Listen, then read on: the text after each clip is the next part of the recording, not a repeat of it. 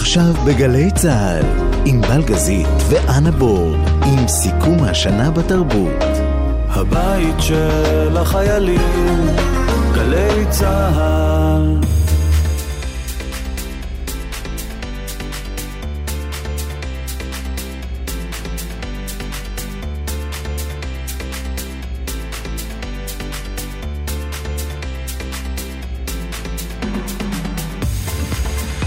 פחות אנשים יהיו בטיים סקוואר כשהכדור נופל, אז אנחנו נאלצות להרים באולפן. לגמרי. אה, ככה נראה לי. ננסה לסכם את אה, השנה הזו אה, בתרבות הבינלאומית, זה מה שאמרנו? כן, היה, היה הרבה, הרבה דברים קרו. כאילו, כשנגמרת שנה אז לא זוכרים. נכון, או זוכרות. ו- ואז את גם מתחילה להגיד, רגע, זה היה ב-2020, זה היה ב-2021.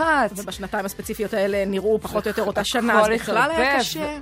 אבל היו שתי עונות של אמילי בפריז, אני לא מאמינה שאת אוהבת את זה, אבל בסדר. אין מה לעשות, nobody's perfect. אני מפרגנת, מפרגנת, אני אוהבת שטויות אחרות, אז אני, כנראה אנחנו נסתדר על זה אחר כך. אה, כן, אז היינו צריכות לשבת ולחשוב בעצם מה קרה מינואר עד דצמבר אה, בכל העולם. והיום זה עולם, זה לא רק ארצות הברית, זה לא רק אה, בריטניה, כשתופעה היא תופעה עולמית, היא באמת עולמית. נכון. או-אה, אז מה יהיה לנו? וואו, כל כך הרבה דברים. אז קודם כל שלחנו את אה, טליה בנון צור לפתוח טיק טוק לסנדרה שדה. לא נכון. ממש אה, כך. אני מתה לדעת איך זה נראה. זאת אומרת, אני לא ממש בטיקטוק, יש לי חשבון ואני לא... אני אבל, לא אבל רוצה- בשביל זה הייתי עוקבת. אני לא רוצה לעשות יותר מדי ספוילרים, אבל בואי נגיד שהרבה מאוד עוקבים נוספו לסנדרה שדה בארבעה ימים בסך הכל. אוקיי, אוקיי. אה, אז אה, באמת, ואם דיברנו על אה, תופעות אה, בינלאומיות, ננסה להבין למה האלימות של משחק הדיונון אה, כל כך ממכרת. נכון מאוד, אותך וגם יותר מאותי, אבל ממכרת. אני עשרה פרקים סיימתי בערך ב- בעשר שעות. סחטיין אה, ששרדת. ומהצד השני של הטלוויזיה, חגי לוי, היוצר המוערך, הוא מי שעשה השנה את תמונות מחיי נישואין ב-HBO, יהיה כאן איתנו לראיון. כן, נדבר קצת על מה קורה היום בהולי. את יודעת כמה סדרות אה, חדשות נוצרו בשנה אחת? זה מספרים מטורפים מה שקורה עכשיו. איך. אני אמורה לדעת? 1900 ומשהו. איך אני אמורה לדעת במה, מה, על מה להשקיע את הזמן שלי? אין כל כך הרבה. את לא, זה בדיוק העניין, ובדיוק בגלל זה נכנס כאן את אה, דוד ליפשיץ ואת גילי איזיקוביץ', כדי לשאול אותם למה אין לנו מה לראות בנטפליקס. כי נטפליקס לא משקיעים בנו. זו תשובה נורא... פש- לא, אבל אה, כנראה שיש תשובה יותר מורכבת. בכל זאת, אנחנו מפעם לפעם מוצאים דבר מדהים, ואז הוא נעלם. אה, אם כבר נטפליקס, יש מה לצפות אם לא ראית את כל העונות של סיינפלד בזמן אמת. אני. מנסה לראות. לא? אני לא ראיתי. הנה, תראי כמה וידואים. על ה- איי, על החמש. דקות הראשונות, גם אמילי בפריז וגם לא כן. ראיתי את סיינפלד בזמן אמת, אבל אני מנסה מדי ערב, מאז שזה עלה לנטפליקס, לצפות בזה. האם זה עומד מבח- במבחן הזמן? לי יש תשובה, אבל הושבנו אנשים בני 20 כדי לשאול אותם את זה. אמ, נראה מה הם יענו כן. אה, לגמרי, אה, ובהמשך גם אה, נשמע איך אדל הצליחה להכניע את באמת אולי ענקית המוזיקה הגדולה ביותר היום, את ספוטיפיי. ביטלה להם את השאפל, רק תודה לך, באלבומים. אדל, תודה לך, אדל. כן. וגם, זמרת שכולכם מכירים, עומדת להציע לכם הצעה שלא תוכלו לסרב לה. טוב, טוב, אז uh, במסגרת השעתיים המשותפות שלנו יחד, נסכם כאמור את כל האירועים החשובים של השנה בתרבות הבינלאומית, אבל אי אפשר להספיק לדבר על הכל, ולכן, כשירות לציבור, אנא, סיכום בשני חלקים של 2021, אנחנו מתחילות עם המחצית הראשונה של השנה. מאיתנו אליכם. אז השבוע הראשון של 2021 התחיל ברעידת אדמה, או כמו שנהוג אה, לומר היום אה, בעמודי הרכילות, הלם, הלם, הלם. After six years of marriage, the e reality TV star and rapper are separating. Kim Kardashian has filed for divorce from Kanye West after nearly seven years of marriage. It's officially official. Kim Kardashian has filed for divorce from Kanye West after seven years of marriage. It's officially official. הזוג הכי חזק בבידור האמריקני הפריד כוחות ברעש גדול. קים קרדשיאן וקניה ווסט, הידועים בכינוי קימיה, כבר לא.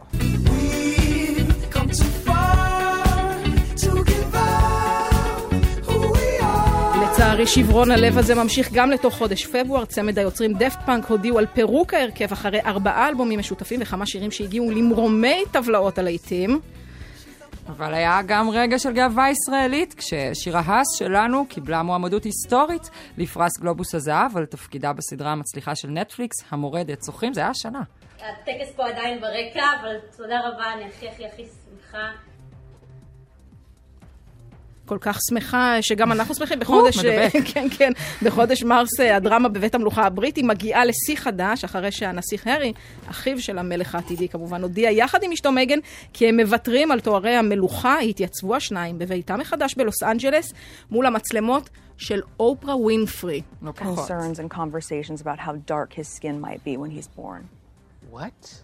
Who is having that conversation? זה, זו שיחה קשה באמת, הדוכסית לשעבר מייגן מרקל חשפה כי בית, המל... כי בית המלוכה חשש כי בנם המשותף ארצ'י יירש את הגנים של אמו, ייוולד כהה או רחמנא ליצלן. בסביבתה של המלכה אליזבת כמובן הכחישו נחרצות, אבל מאז בני הזוג מוכרזים בארמון בקינגהם פרסונה נון גרטה, הם פנו להפיק סרטים בנטפליקס. יותר... מרוויח- ממש אה, לתרומות התקשרו. יותר כסף, פחות מלוכה. כן, בסדר, כולם צריכים להתפרנס, חברים. אמ, אה, באפריל, נוגה ארז, האישה עם הבלייזר הגדול, הגיעה להתארח אצל ג'ימי קימל. You can see her streaming in concert on April 28th at the Succulent Sessions. Her album is called Kids with the song Views and help from Russo, Noga Erez.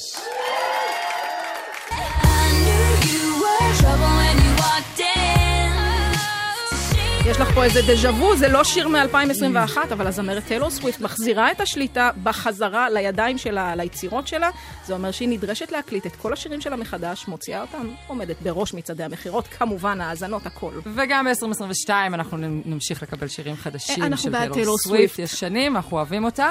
ועוד היסטוריה אחרת, בטקס האוסקר, לראשונה אחרי 93 שנים, במאית ממוצא אסיאתי, קלוי ז'או, זכתה גם בפרס הבימוי וגם בפרס הסרט הטוב ביותר על ארץ נוודים. And the Oscar goes to Chloe Zhao, Nomadland. This is for anyone who has the faith and the courage to hold on to the goodness in themselves and to hold on to the goodness in each other.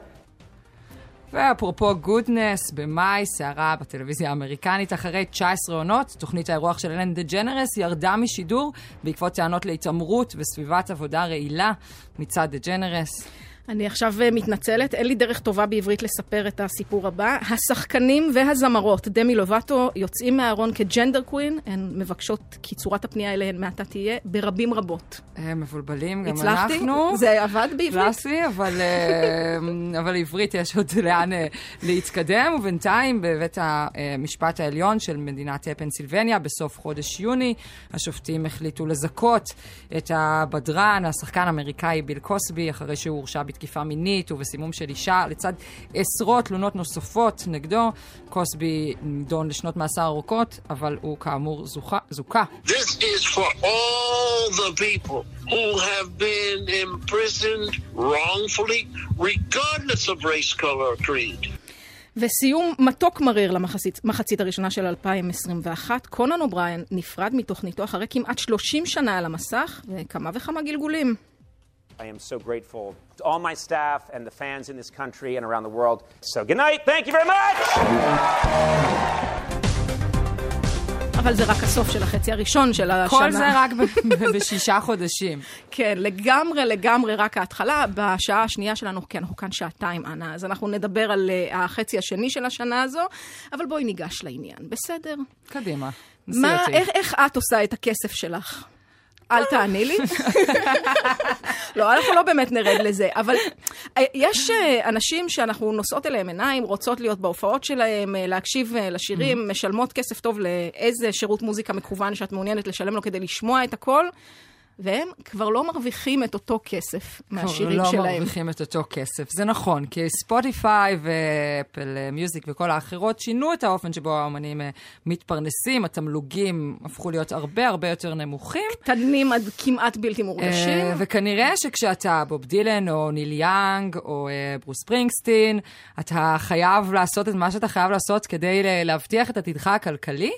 אה, ובשנה האחרונה נתקלנו בתופעה שבה האומנים הגדולים ביותר בעולם פשוט מוכרים את הזכויות לכל היצירות שלהם לכל מיני קרנות השקעות או אה, לחברות אה, מוזיקה. אז באמת הדבר הזה נחלק אולי אה, לשניים. יש כאלה שמקדישים אה, ומתאמצים למכור לחברה שאולי יש בה איזשהו זכר למעשה אומנותי תרבותי, נגיד הסכום הגבוה ביותר שבו נמכר קטלוג כזה, כל הזכויות לכל השירים של ברוס ספרינגסטין.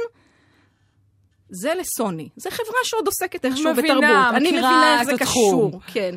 אה, אבל יש כאלה שבאמת מוכרים את היצירות שלהם לחברת השקעות. ואז אני אומרת, אם אני, לא אני חברת השקעות, אני מנסה לחשוב איך למקסם את הרווח מהשירים של מי שזה לא יהיה, כן, ניל יאנג, או רד הוט צ'ילי פפרס, או דיוויד גואטה. ואז אני יכולה לעשות עם זה כשהזכויות בידיים שלי, אם אני קניתי, ותמורת סכומים באמת מטורפים. אם אמרנו, ברוס ספרינגסטין חצי מיליארד, גם 100 מיליון דולר זה לא מעט. כן. אוקיי?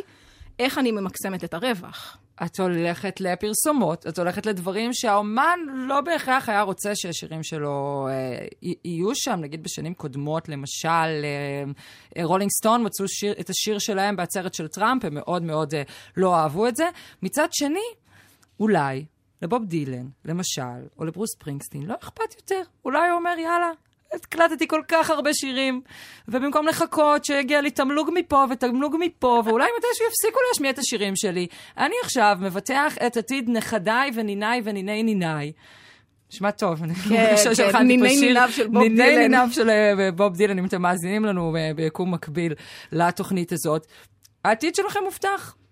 זה נשמע לי רעיון טוב. אני חושבת שאפשר לייבא את הרעיון הזה גם לישראל. Hmm. אני חושבת שיש פה אה, יוצרים ויוצרות עם קטלוג שירים שראוי אה, להשקיע בו את הכסף הזה. אני יודעת שאני רוצה לקנות כמה שירים, אם רק ייתנו לי את ההזדמנות. כמה שלא, זה או הכל או כלום, ענבל. אוקיי, אני אקח את הכל. בכל מקרה, ככה עשינו ברור מי אה, מוכן או מוכנה להרוויח את הכסף הזה, לא תאמיני. נו. קרולינה משתפת פעולה עם הרעיון. מוכרת את הקטלוג. היא, היא תהיה מוכנה בהחלט. תראה, זה הכל שאלה של uh, כמה כסף יציעו הבנתי. כמובן, עם כל הכבוד. זאת השאלה בסופו של דבר, אם יהיה לנו את זה או לא. אז uh, הנה, הנה ההצעה של קרולינה, תקשיבו. אוקיי. היי, זו קרולינה. שמעתי שבוב דילן וניל יאנג ובלונדי, ואפילו הבוס ברוס פרינסטין, uh, כולם מוכרים פתאום את כל קטלוג השירים שלהם תמורת מלא כסף. נשמע לי רעיון מעולה, אז אני החלטתי ללכת על זה. אני מזמינה את המאזינים והמאזינות. שיכולים ורוצים ורוצות לשלם, להציע הצעות כספיות ולקנות את כל קטלוג השירים שלי. המכרז נפתח עכשיו, צאו לדרך. אנחנו יוצאות לדרך, ונראה איזה הצעות בשעתיים הקרובות נקבל. קדימה, אנחנו כל מחכות. כל השירים של קרולינה זה שירים שווים ממש. אני מעידה משימוש, מה שנקרא. משימוש, אבל בינתיים, את יודעת, את משלמת על זה את הסכום החודשי, נגיד, לסטרימינג. כן, היא מרוויחה מזה יפה, הכל בסדר. היא חושבת על העתיד, נראה לי. הבנתי. טוב, אנחנו מחכות להצעות. ובינתיים בואי נדבר על משהו אחר. תראי, בכל מה שקשור לרשתות חברתיות, 2021 הייתה באופן רשמי, אחרי מגמה של כבר כמה שנים, שנת הנטישה ההמונית של פייסבוק, גם במידה מסוימת של אינסטגרם, לטובת המתחרה הסינית הצעירה, טיק טוק. אפליקציית המוזיקה והסרטונים הזאת הפכה לשיאנית ההורדות מבין הרשתות החברתיות, והיא באמת מגדירה מחדש את עולם התרבות, במיוחד בתקופת הקורונה, כשריקוד בסלון בבית יכול להחליף יציאה להצגה בערב, למשל, או לסרט. אז לטובת משדר סיכום השנה שלנו, שלחנו את כתבתנו טליה בנון צור למשימה עיתונאית חשובה מאין כמוה, לפתוח חשבון טיק טוק עם סבתא ריקי מסברים מרנן, השחקנית סנדרה שדה.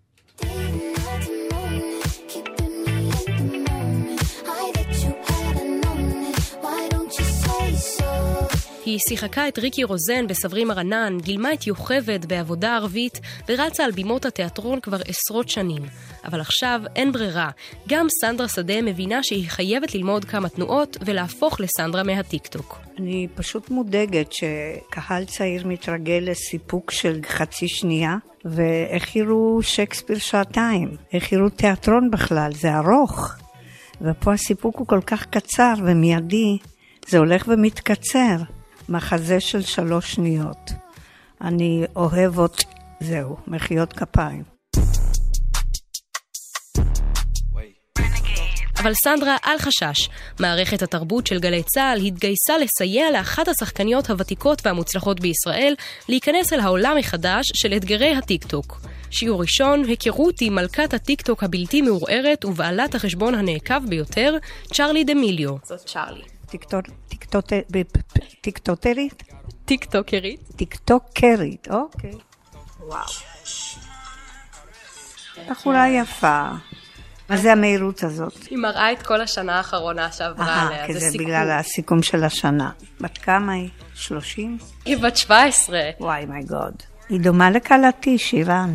וכמובן, צפינו גם באתגרים. ויש גם הרבה סרטונים שמראים את מה לובשים כל יום. זה נקרא Outfit of the Day. אוי, זה נחמד.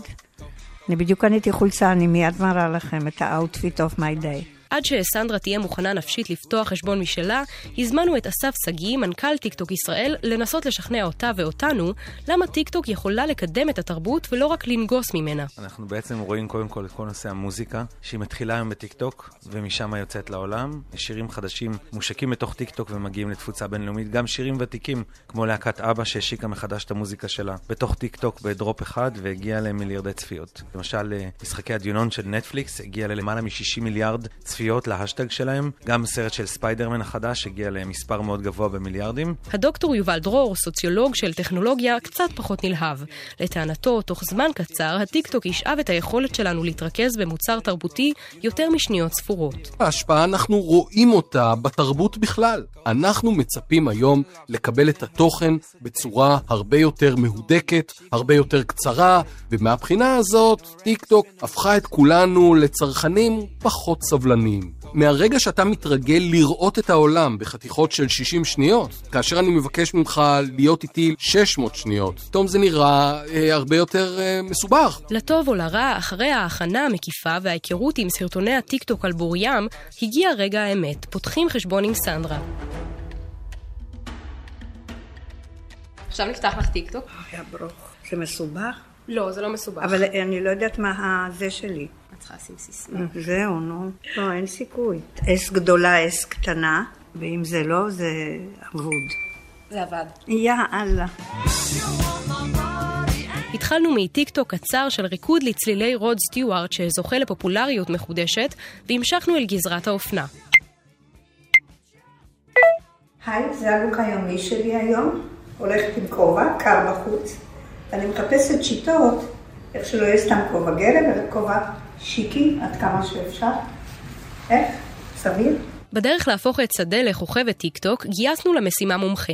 הטיקטוקר עידן שלו, שמתפעל את העמוד מר שלווה, המונה מעל 160 אלף עוקבים וחמישה וחצי מיליון לייקים. קיבלתי עכשיו קישור לטיקטוק של סנדרה שדה האייקונית. אוי, זה מהמם. טוב, אני אולי הייתי מציע להעמיד את הטלפון על איזשהו סטנד או משהו בסגנון ולהתרחק קצת מהמצלמה, שיראו את הגוף ולהתחיל לרקוד וליהנות בדיוק כמו שעשה בסרטון הזה. וזה מה שטיקטוק מנסה בעצם למכור לסנדרה שדה ולכולם. כל אחד יכול. לפי מנכ"ל טיקטוק ישראל, אסף שגיא, כל אחד מקבל הזדמנות שווה. התוכן של טיקטוק הוא בהגדרה תרבות, והתוכן הזה מוצא את האנשים שמתעניינים בו. אז זה לא משנה אם אותם אמנים הם מאוד צעירים, או עם אה, פזם מאוד משמעותי. התוכן שלהם מאוד מוערך, והוא יופץ בטיקטוק רק. שהתוכן צריך להיות מתאים למדיה. זאת דמוקרטיזציה של עולם התוכן, ובעצם כל אחד, כל אמן יכול מאנונימיות מוחלטת להגיע לקהלים גדולים. כל מה שחשוב כאן זה רק שהתוכן יהיה טוב ויצירתי. ואחרי שערכה את טבילת האש, השד לא היה כל כך נורא. בהחלט חוויה, בוא נגיד צעירה, וכיפית. בעיקר האופציה של ללבוש כל יום בגד ולהראות אותו, זה מוצא חן בעיניי. אני מותשת מהטיקטוקים, זה לא, זה עבודה קשה. אוי, הברוך.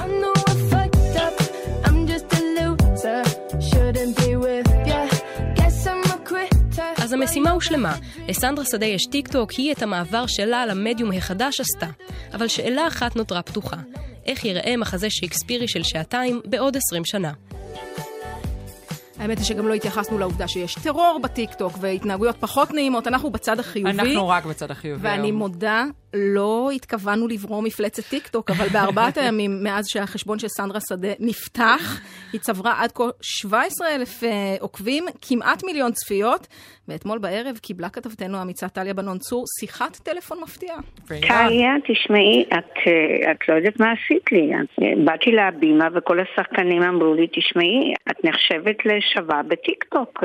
יש לך המון אנשים שמתעניינים בך בתור טיקטוקיסטית. טיקטוקרית, סנדרה, טיקטוקרית, אני לא מאמינה. טוב, אני, אני גם לא מאמינה, זה נחשב מעמד נשגב ופס בימינו. עדיין אני לא מצליחה לפתוח את זה, אבל בכל אופן, אה, אמרו שאני צריכה לעשות כל מיני דברים, אז כבר הראש שלי חושב מה אני אעשה.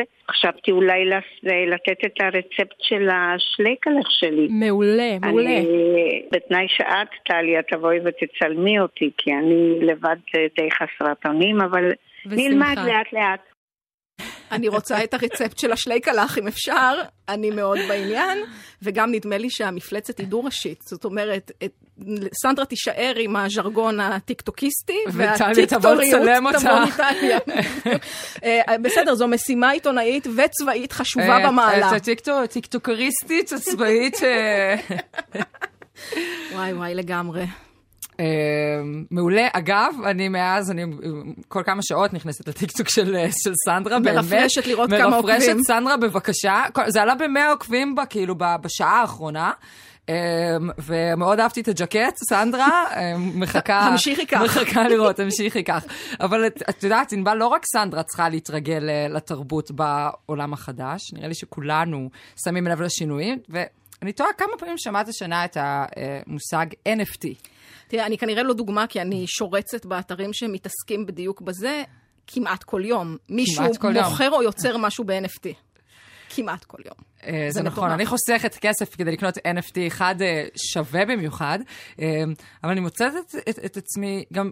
כל הזמן שומעת את השאלה, מה זה בכלל, לעזאזל, ואיך מסבירים את זה. באנגלית זה non-fungible token, וה-fungible הזה זה משהו שהוא בלתי מוחשי, וכשאומרים לנו על משהו שהוא בלתי מוחשי, ומכניסים לתוכו גם כסף, וקריפטו-קרנסי, וכל מיני מונחים כאלה, אני חושבת שזה יוצר... רגע, זה אומר שכבר הבנת? בלבול מאוד גדול. אני הבנתי, okay. זה לקח לי זמן, אמ, אבל עכשיו כשירות לציבור, כחלק מסיכום השנה הזה, אמ, אנחנו אה, שלחנו את אה, כתבנו דניאל סלומון כדי לקנות לעצמו אומנות דיגיטלית ב-NFT, ואם לא הבנתם את כל הדיאלוג הזה בין ענבל לביני בשנייה, בכמה שניות האחרונות, אז יכול להיות שעכשיו סוף סוף תקבלו את התשובה.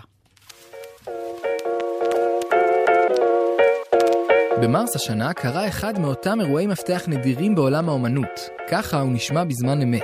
So we are in my living room and we're watching the closing of the auction, which closes in an hour and 18 minutes. It's already at like a absolutely ridiculous amount. האומן מייק וינקלמן, המוכר יותר בכינויו ביפל, ישב בביתו עם משפחתו מסביבו וצפה במכירה הפומבית של יצירתו כל הימים. ככל שהתקרבה המכירה לסיומה, המחיר האמיר עד שנעצר לבסוף ברגע האחרון על קצת יותר מ-69 מיליון דולר, מה שהפך מיידית את ביפל לאומן השלישי הכי רווחי בעולם, ובהחלט לאומן הדיגיטלי הראשון במעלה. Christ? Oh my God!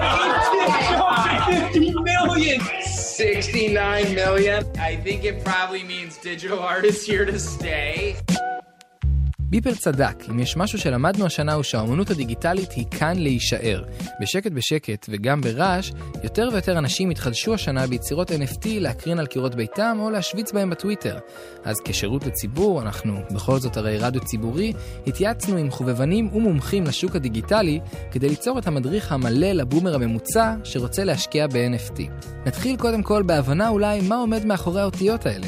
לדוקטור מילי פרי, יושבת ראש המרכז למצוינות בבלוקצ'יין בישראל, יש הסבר די פשוט. NFT בצורה פשטנית אפשר להסתכל עליו כסוג של נעץ. הבלוקצ'יין, כשמו כן הוא, הוא שרשרת של בלוקים של קוד שמאפשרים להעביר כסף בין עמיתים מחוץ למערכת הבנקאית וללא משקיף מבחוץ.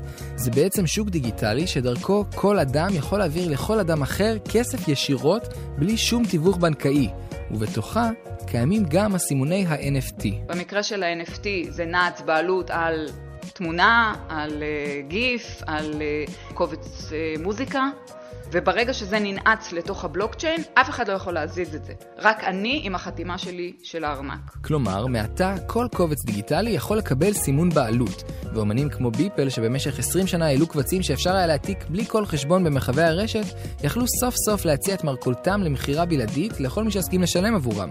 וכמו שביפל גילה באותו אחר צהריים בביתו, בהחלט יש אנשים שהסכימו לשלם על זה.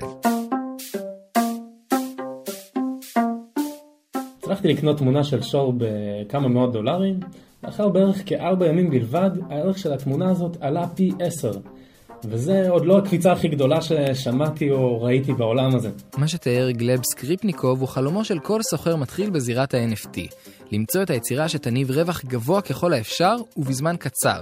אבל ההשקעות האלה הן לא עניין של מזל שנופל משמיים, הן מצריכות מחקר שוק. מסתכל של מי הקולקציה יצירה. האם זה של מותג או אומן מפורסם, או שזה בעצם של בן אדם פרטי. אני מסתכל על זה יצירה שנמכרה ונקנתה בעבר, או שאני הקונה הראשון שלה, ואני משתמש באתרים כמו rarity sniffer או icy tools שמביאים לי סטטיסטיקות נוספות, כגון למשל כמה נדיר ה-NFT שלי. ואחרי כל השקלול של כל המשתנים, אני מחליט האם כדאי לי להשקיע. סטס איצקביץ', לעומת זאת, מחפש דברים אחרים בבואו לקנות אמנות דיגיטלית. הדבר הכי חשוב הוא הטעם האישי. באמת ללכת עם האינטואיציה כמו שקונים תמונה לסלון. אם זה מוצא חן בעיניי, אז אני קונה אותה. לא פחות חשוב, הקהילה סביב הפרויקט. לדוגמה, יש פרויקטים שחלק ממפת הדרך שלהם זה לתרום כספים לארגוני צדקה, או שהכסף בעצם משמש לגיוס המונים להתחלת קמפיין עם אג'נדה שאני מאמין בה. כך או כך, אחרי שעשינו את המחקר שלנו והבנו במה אנחנו רוצים להשקיע, הגיע הזמן לקנות. חוזרים לדוקטור פרי. הצעדים הם לא מאוד uh, מסובכים. אתה פותח ארנק, יש כל מיני סוגים של ארנקים, ואתה מחבר את הארנק לאחד מה marketplaces. כמובן אתה צריך לטעון איתריום או מטבע כלשהו לתוך הארנק, אם קנית אה, דרך אה, בורסה או משהו כזה. וכאן החלק הטריקי, להשיג את האיתריום, המטבע הדיגיטלי בו נסחרות יצירות ה-NFT. לא קונים אותו ככה בכספומט וגם לא בבורסה הרגילה, אלא בבורסת מטבעות דיגיטליים, כאלה שאי אפשר לקבל בשטרות נייר או מטבעות מתכת. אתה מעביר להם שקלים, והם מעבירים לך את הערך של האיתר. ואז יש לך נגיד 1 איטר בתוך הארנק, ואתה בוחר מה אתה רוצה לקנות, משהו שעולה 1 איטר, משהו שעולה 0.02 איטר, או איזה עבודות שאתה יכול לקנות, אתה לא יכול לקנות מעבר ל-1 איטר. אגב, מטבע האיתריום עומד נכון לבדיקה האחרונה שלנו על כ-3,700 דולר. כן, כן, למרות הצבעוניות והתחושה שהכל קצת חלק ממשחק מחשב, חשוב לזכור שהמסחר ב-NFT הוא מסחר לכל דבר, שמצריך הון וגם ידע בתחום.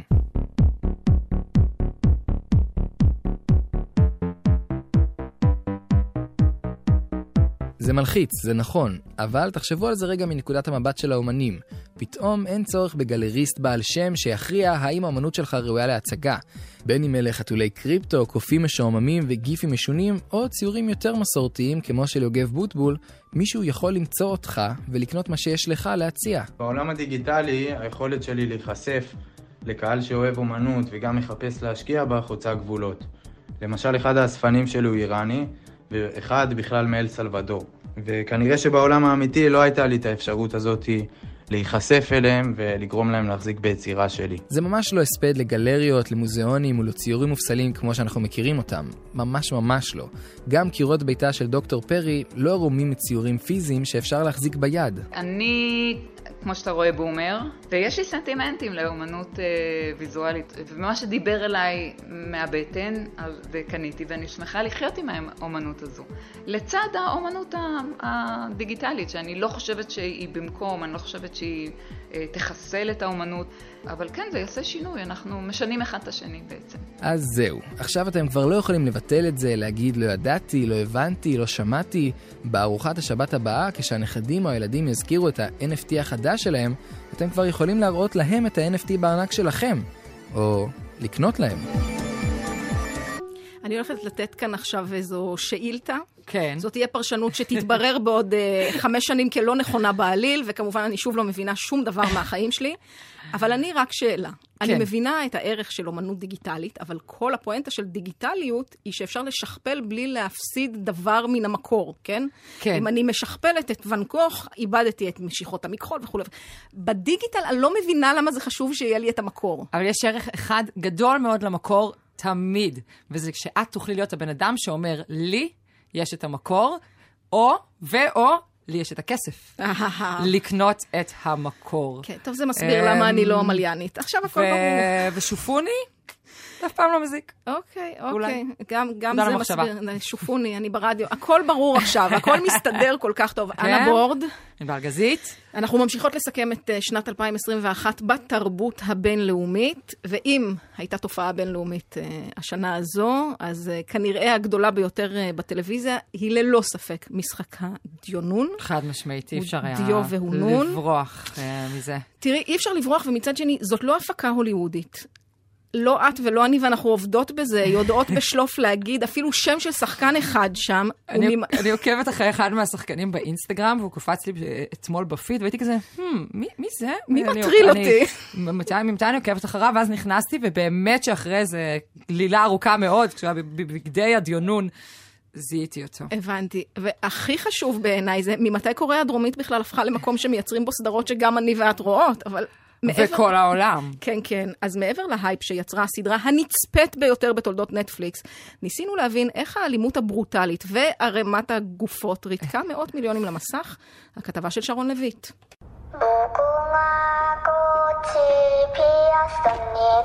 455 איש ואישה שנמצאים בקשיים כלכליים נלקחים למתקן כליאה ומתחרים ביניהם במשחקי ילדות שונים. המנצח הגדול זוכה בסכום כסף אסטרונומי, אבל יש מלכוד. כל המפסידים מוצאים להורג. אם לא צפיתם עד כה במשחק הדיונון, אנחנו מבטיחים לא לעשות כאן יותר מדי ספוילרים.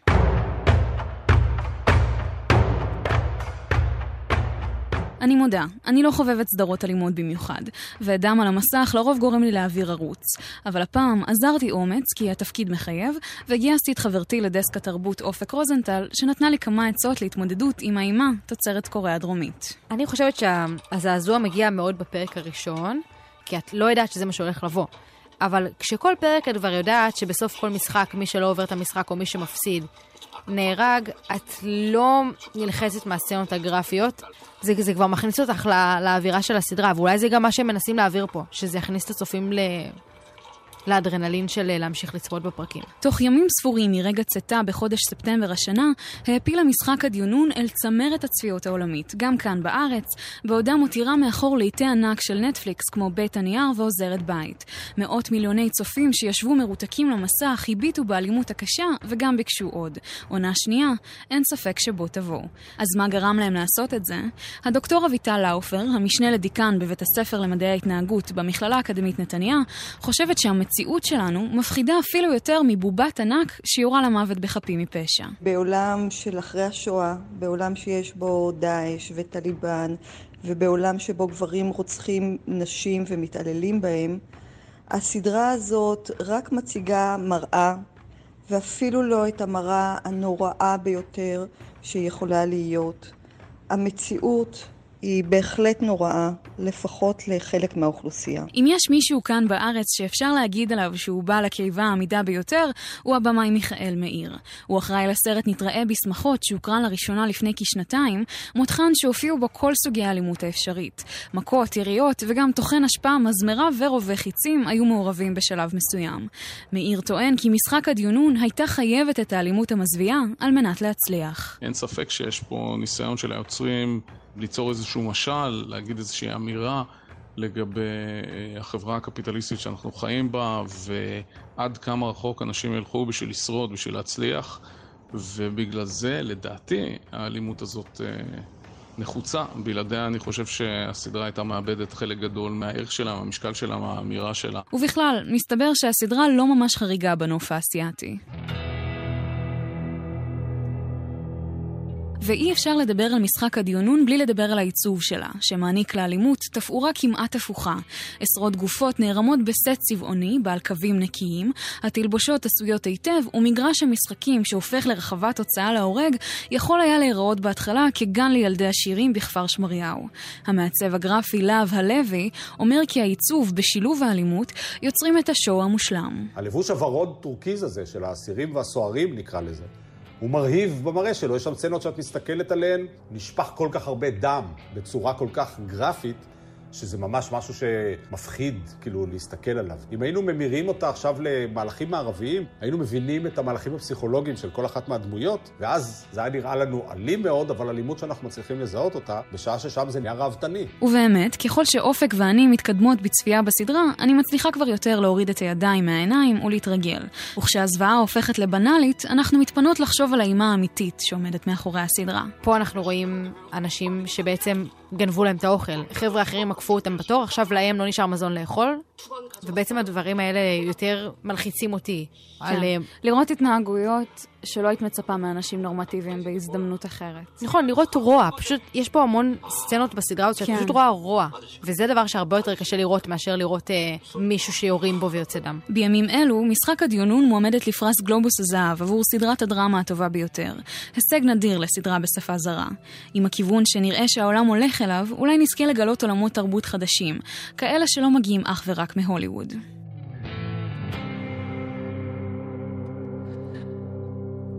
נראה לי שעשר שעות, או תשע שעות, כמה פרקים היו תשעה, לקחו לי לצפות במשחק הדיונון, אבל חוץ מזה, אני חושבת שבערך חצי שעה ביום הולכים, מתבזבזת אצלי על גלילה, פשוט על גלילה בנטפליקס של מה לראות, ואני אומרת אולי את זה, אולי את זה, אולי את זה. הממשק מאוד נוח, אבל אין על מה לעשות אנטר. פשוט אין, אה, אין על מה ללחוץ, ואני חושבת שאחת באמת הסדרות או התכנים הטלוויזיוניים הכי אה, מעניינים שראיתי השנה, זה פשוט הפיד של נטפליקס שגללתי בו בניסיון נואש למצוא אה, משהו אה, לצפות בו, ובאמת משחק הדיונות זה תופעה שקורית פעם ב... בשנה, אולי אפילו, אולי אפילו פעם, אה, פעם בשנתיים, בשנים האחרונות, כשאין איזו מדורת אה, שבט, ובמה צופים ביתר הזמן, ובשביל זה אה, כינסנו כאן את גילי איזיקוביץ', כתבת גלריה של הארץ ומגישת ההסכת תרבות יום א'. שלום גילי. היי אנה. ואת אה, דוד ליפשיץ, הכותב הראשי של ארץ נהדרת. שלום דוד. אני, מה אהלן, אהלן, מה נשמע? נתחיל בסיסי, גילי. מה את רואה עכשיו בנטפליקס? מה יש? אה, וואו, הפתעת אותי. אני לא רואה נטפליקס, אני משלימה פערים בקטרינה. זו האמת. אוקיי, אז התזה. שלנו בינתיים עובדת. דוד, לך יש... אה, ממש מדויקת. יש איזה משהו שאתה מצליח לראות כרגע בנטפליקס והוא מעניין?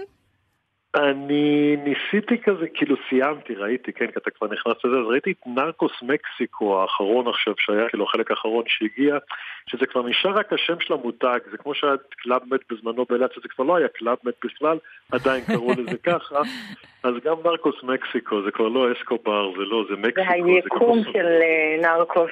כן, כן, זו מידת בדיוק. מחויבות גבוהה לסדרה, חייבים להגיד. כי נרקוס, אם אתם זוכרים, היא הייתה כזה די מהסדרות הראשונות של נטפליקס כזה, זה היה נכון. נורא, כאילו זה היה נורא מגניב, זה באמת, זה היה סדרה מדהימה, כאילו השתי עונות עם פבלו אסקבר הייתה מדהימה, אבל זו הייתה העינונה של מקסיקו סבירה, ועכשיו באמת היה משהו נורא נורא לא ברור, זה באמת אתה כבר, זה מחויבות, זה כמו להיפגש עם חבר'ה מהבית ספר, את יודעת, מפעם כזה. שאתה לא מבין, אבל עדיין, כאילו, אתה אומר, יש סיבה שאנחנו לא נפגשים יותר. כן, בדיוק, אתה בסוף מבין, אז זה הדבר האחרון, אבל בכלל יש משהו, אני חייב להגיד בנטפליקס, בדיוק דיברתי על זה ככה גם היום, כי גם אמרתי שאני הולך לדבר אצלכם, ודיברנו ככה מערכת של ארץ נהדרת, אה, תראו, דיברנו על זה, ויש איזה קטע ש... כשאתה מגיע לנטפליקס, יש טיפה תחושת כישלון כשאתה מגיע בסוף היום לנטפליקס, זאת אומרת, כשלא מצאת משהו אחר, כאילו בטלוויזיה. כישלון אישי. כן, זה כישלון אישי כזה, אתה כאילו נכנס, זה כמו, זה כמו לעשן סיגריה, אתה לא רוצה, אתה צריך, כאילו, זה לא מין כזה, זה יותר כזה קצת זה יפה הזה. שאתה לא מגיע לפריפריות של נטפליקס, שהם מתחילים להציע לך ממש כזה... טוב, אתה רוצה סרט יהודי על מפתח אגוזים שהופק בסיאטל? אולי את כן, רוצה כן. לראות משהו על הומלסים, אבל. קליפ ארוך כן, יש כזה? את- יש את הדברים ההודים למטה, שכבר הם בעצם היום זה כבר בלמעלה. זה כמו משחקי הדיונון, פעם היה כזה, נכון, בוליווד וכל מיני סדרות הודיות כזה בלמטה של נטפליקס. המדהים הוא שברגע שהאלגוריתם מזהה שמשהו תופס, אז הוא כמובן מציע אה, דברים דומים. וקצת אחרי משחקי הדיונון למשל, אז עלתה סדרה שגם הייתה ב- ב top 10 אה, אה, של הנצפים בישראל, בהסתמך, ונניח, וזה נכון, כי אנחנו הרי לא באמת אה, יודעים אם לדעת. נתוני הרייטינג האלה הם אמיתיים, אז הייתה סדרה יפנית. אה, שנכנסתי לראות את הטריילר ואת התקציר, ופשוט העלילה הייתה חבורה של מאות אנשים שבורחים מגורל של עוני למשחק ילדים הרסני, אה, שבו הם נלחמים או על כסף או על חייהם. אמרתי, רגע, זה בעצם משחק הדיונון היפני, ועכשיו נטפליקס מציע לי לצפות. חודש עכשיו, כאילו, כן. כן, בזה, וזה גם אחד הכי נצפים. כלומר, אה, שוב, בהנחה שזה נכון, יש אנשים שעכשיו ממש יושבים וצופים בדבר אה, מאוד, מאוד דומה. אתם הולכים למחוזות הריאליטי של נטפליקס, שהפציצה השנה עם כל מיני Selling Sunset, למשל, ומחזירה כל מיני realities ישנים כאלה של MTV, עשרה אנשים או ארבעה אנשים צעירים, חתיכים ויפים, עוברים לגור בטקסס, ואנחנו מתעדים את חייהם. אתם מגיעים למחוזות האלה? אני מודה שאני, אני, יש לי מין דחף כזה לראות אם זה עדיין העולם האמיתי, כמו שראיתי ב-90's או בתחילת המילניום. Uh, אני נותנת לזה פרק אחד, אם, אם יותר מדי השתעממתי או uh, נחרתי בבוז, אני לא ממשיכה. אה, אבל, אבל לבדוק אני בודקת, כי אני בחורה פשוטה. ואין לי סטנדרטים גבוהים. שמשלימה את קטרינה. אה, הדבר שהכי התביישתם, אה, שצפיתם בו השנה? וואו. אני חדלתי את סקס לייף אחרי כמה פרקים. די. אוקיי, אני יכולה להבין. כן, דוד. כן, בבקשה. לא, רגע, לא, אבל אני עם גילי עוד לא שהיא סיימה. אני, אני מת הדבר שזה, יש, זה, זה מביש כאילו פעמיים זה, כי יש את תו to handle. כאילו היה את העונה הראשונה ואז הייתה את העונה השנייה. אה, וראיתי, ואז גם גילו בבית פתאום כזה ששמו שיש איזה קטע אחורנית כזה שאנחנו נמצאים בו, כאילו, בעצם כאילו אשתי הבינה שאני רואה כאילו, אתה יודע, ראיתי בלעדיה עוד איזה, חזרתי כמה קטעים אחורה. טוב, ספרות מקצועית. אבל ראינו את הקטע של המקלחת. אה, רגע, אתה, אוקיי. אה, אני חושב שכן. זה מביך, אין ספק. אבל אגב, אני מודה שאגב, את הריאליטי שלי, נראה לי שאני... נראה לי שדווקא אותו אני מעדיף ישראלי, כאילו, בהקשר הזה. איכשהו כל הז'אנר הזה פחות תופס בי, כאילו, בנטפליקס. אז מעניין שאתה אומר את זה. בסופו של דבר נטפליקס לפחות פרצה לחיינו אה, כאן בישראל עם סדרות שנחשבו סדרות איכות. בית הקלפים אה, לא נחשבה משהו מבזה, כן, להפך זה שם אותם על המפה, בדיוק. נרקוס, באמת. אה, כל הדברים האלה כבר לא כל כך שם, ומצד שני, מה יש לנו לראות uh, כאן בארץ? זאת אומרת, איפה הוט, איפה יס, איפה סלקום, שאמורים uh, לייצר עבורנו את התוכן האיכותי הישראלי הזה? אה, וואו, שאלה מצוינת, אבל קודם כל כן, בתור יוצר ותסריטאי ישראלי אז ודאי, כאילו ש, שעדיין אני חושב שבסוף הערך של יצירה מקומית, כשהוא, כשהוא קיים ושהוא טוב, הוא, הוא באמת, אה, הוא מאוד גבוה, מאוד חזק, כאילו מסתכל נגיד למשל חזרות שהייתה בזמנו, שכאילו עשתה הבן ובכלל התאגיד שעושים בו הרבה מאוד אה, אה, דברים ישראלים יפים. אה, יש, אבל שוב, קשה באמת, פה דיברנו על משחקי הדינום, קשה להתחרות כאילו בהפקות כאלה. אז באמת הולכים למקומות אחרים דווקא. אני פשוט, אני אגב, לא, לא, לא, כאילו פחות לא יס ולא הוט, אבל כן בתאגיד יש לגמרי את הדברים האלה, יש המון סדרות ישראליות מצוינות. כן, גילי. אני רוצה לכפור ממש בטענה הזו. גם יש את התאגיד שבאמת מפיק סדרה אחרי סדרה, והסדרות הישראליות הן תוכן מאוד מצליח. אה, וגם יש סדרות ישראליות מעולות בנטפליקס. אה, גם שטיסל מצאה את דרכה, ואזהרת נכון. מסע שקוראים לה נערה מאוסלו באנגלית, ועכשיו התבשרנו שהיא התברגה למקום רביעי בנצפות ביותר. אמ, אה, פאודה כמובן, זה כבר לא צריך להזכיר. אה, יש הרבה מאוד הפקות ישראליות שנמצאות בנטפליקס, לא המון, אבל קיימות. אה, ויש הרבה טלוויזיה ישראלית, אולי לא כמו שהיינו רוצים לראות, אבל אפשר להסתכל אפילו על ההודעה של יס מלפני כמה ימים על כמות התכנים המקוריים שהולכת לעלות על המסך. שזה מרשים ממש. נשמע שהבעיה היא בנו. שהייתי רוצה לראות.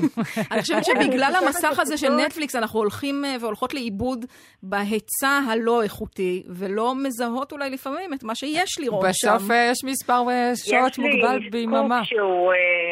יש לי סקופ שהוא חצי שמועה. כן, אוקיי. אנחנו בעד אה, להפיץ חצי שמועה. יאללה. החצי שמועה אומרת שלפני אה, שנה או שנתיים יס עשו אה, מחקר בקרב המנויים שלהם, לבדוק כמה זמן המנויים מבלים מול המסך בכל מיני אאוטלטים שונים, וגילו שהזמן שהם מבלים מול ערוצים שונים ו-VOD של יס, ביחד לא משתווה לזמן שאנשים גוללים בפיד של, אה, של נטפליקס. התחלנו וסגרנו כן. באותה נקודה. גילי איזקוביץ' התחלנו כתבת גלריה. לגמרי. אה, הארץ, מגישת הסכת תרבות יום א', דוד ליפשיץ, הכותב הראשי של ארץ נהדרת. תודה רבה לשניכם. תודה לכם. ותאמיני או לא, אבל הניסיון אה, למכור את כל קטלוג השירים של קרולינה מתחיל אה, להעלות די. אה, פרי. כן? כן, קיבלנו הצעה ראשונה. כפיר יקר, מנהל ריף- הדולפינים באילת. שלח הצעה. תשמעי. היי, כאן כפיר מריף הדולפינים באילת. אנו מעוניינים לרכוש את קטלוג השירים של קרולינה. קרולינה היא אילתית ובת בית אצלנו בריף. קרולינה עבדה איתנו במועדון הצלילה. אגב, עשתה עבודה מעולה. כבוד גדול עבורנו יהיה לרכוש את קטלוג השירים שלה.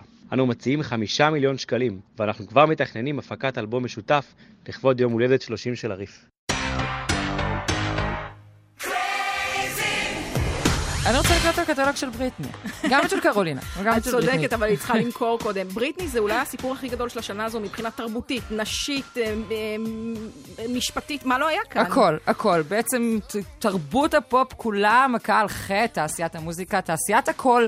בעצם זה מתחיל בסרט אה, דוקומנטרי של הניו יורק טיימס, שבא לספר מחדש את הנרטיב של בריטני ספירס, ולהגיד שבמקום אה, להסתכל עליה כבחורה הזאת הטרשית, שכולנו נהנינו לחטט לה בתחתונים, ולשאול אותה בראיונות אם היא בתולה, ולהאשים אותה אה, בבגידה בג'סטין אה, טימברלייק ו whatever, וגם כשהיא איבדה את אה, בריאותה הנפשית ועשתה קרחת, אז כמובן שזה היה עניין לכולם. כשהכתה צלמי פפרצי, אה, אמרו, תראו, היא מכה צלמי פפרצי. כלומר, אף פעם לא אמרו, תראו, הפפרצי, נגיד, אה, מטרידים אותה. והנה... והסרט הזה כן. משנה את הנרטיב, אומר, האחריות היא עלינו, על התרבות, וגם בית המשפט בסופו של דבר אומר, לא ייתכן שהאישה הזו עם אבא שלה.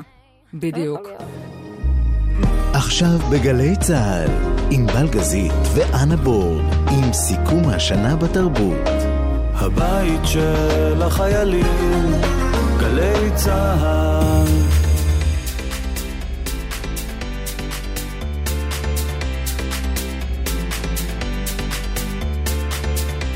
חזרנו לשעה שנייה.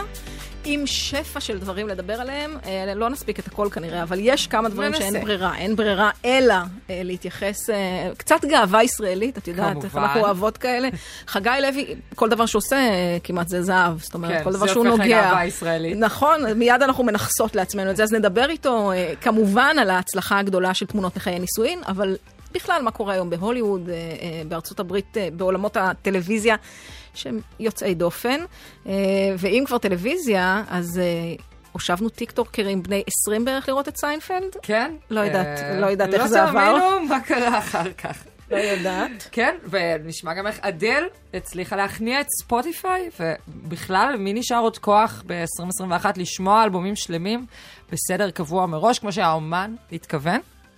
נכון, נכון, נכון, וגם אה, המכירה הפומבית אה, על כל קטלוג השירים של קרולינה אה, מה עדיין קורה עם זה? פתוחה, מה עדיין? פתוחה. מי שרוצה אני להציע גם הגשתי, הצעות, הצעתי הצעה. זה הרגע. אה, כל השירים של קרולינה זה קטלוג מוצלח מאוד, אה, זה להיטים בני זמננו, מה עוד להגיד כדי למכור את הדבר הזה? הכל אה, קיים, אז כל זה עוד יהיה במהלך אה, השעה הקרובה. כן, וכמו שכבר אמרנו, באמת אי אפשר uh, להספיק לדבר uh, על שנה שלמה בתרבות בשעתיים בלבד, אבל גם בשעה הזאת אנחנו ממשיכים בתקציר הפרקים הקודמים, אם נתקעתם על אי בודד או בתחנת החלל הבינלאומית בשנה האחרונה, אז קבלו את סיכום המחצית השנייה של 2021.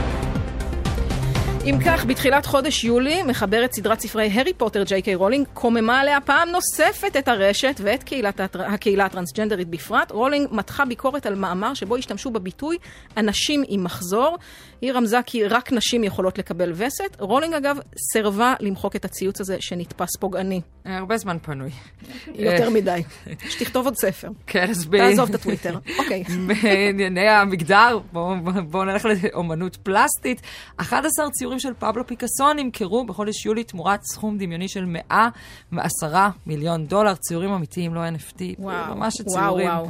ולמרות שנראה שזה איתנו כבר נצח, בחודש ספטמבר נטפליקס מוציאה את הלהיט הגדול ביותר בתולדותיה.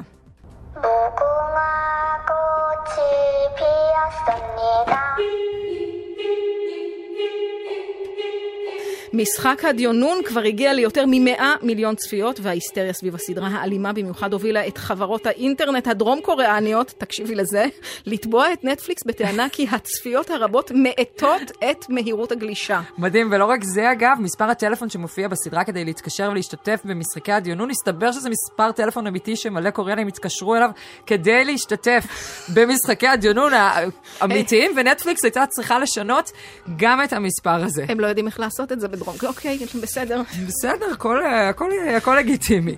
אה, ואת יודעת, אי אפשר גם לסכם את השנה בלי הקאמבק הגדול שלה.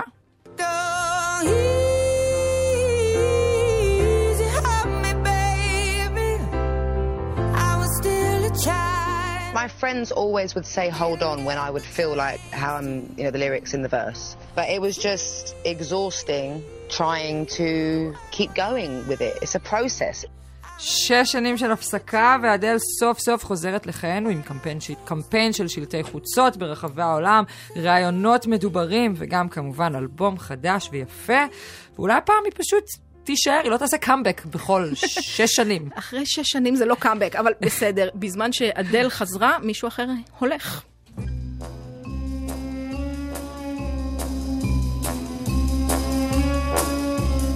דניאל קרג נפרד מסוכן 007 בשירות הוד מלכותה ומזדכה על ג'יימס בונד. I've loved every single second of these movies, and especially this one, because I've got up every morning and I've had the chance to work with you guys, and that has been one of the greatest honors of my life.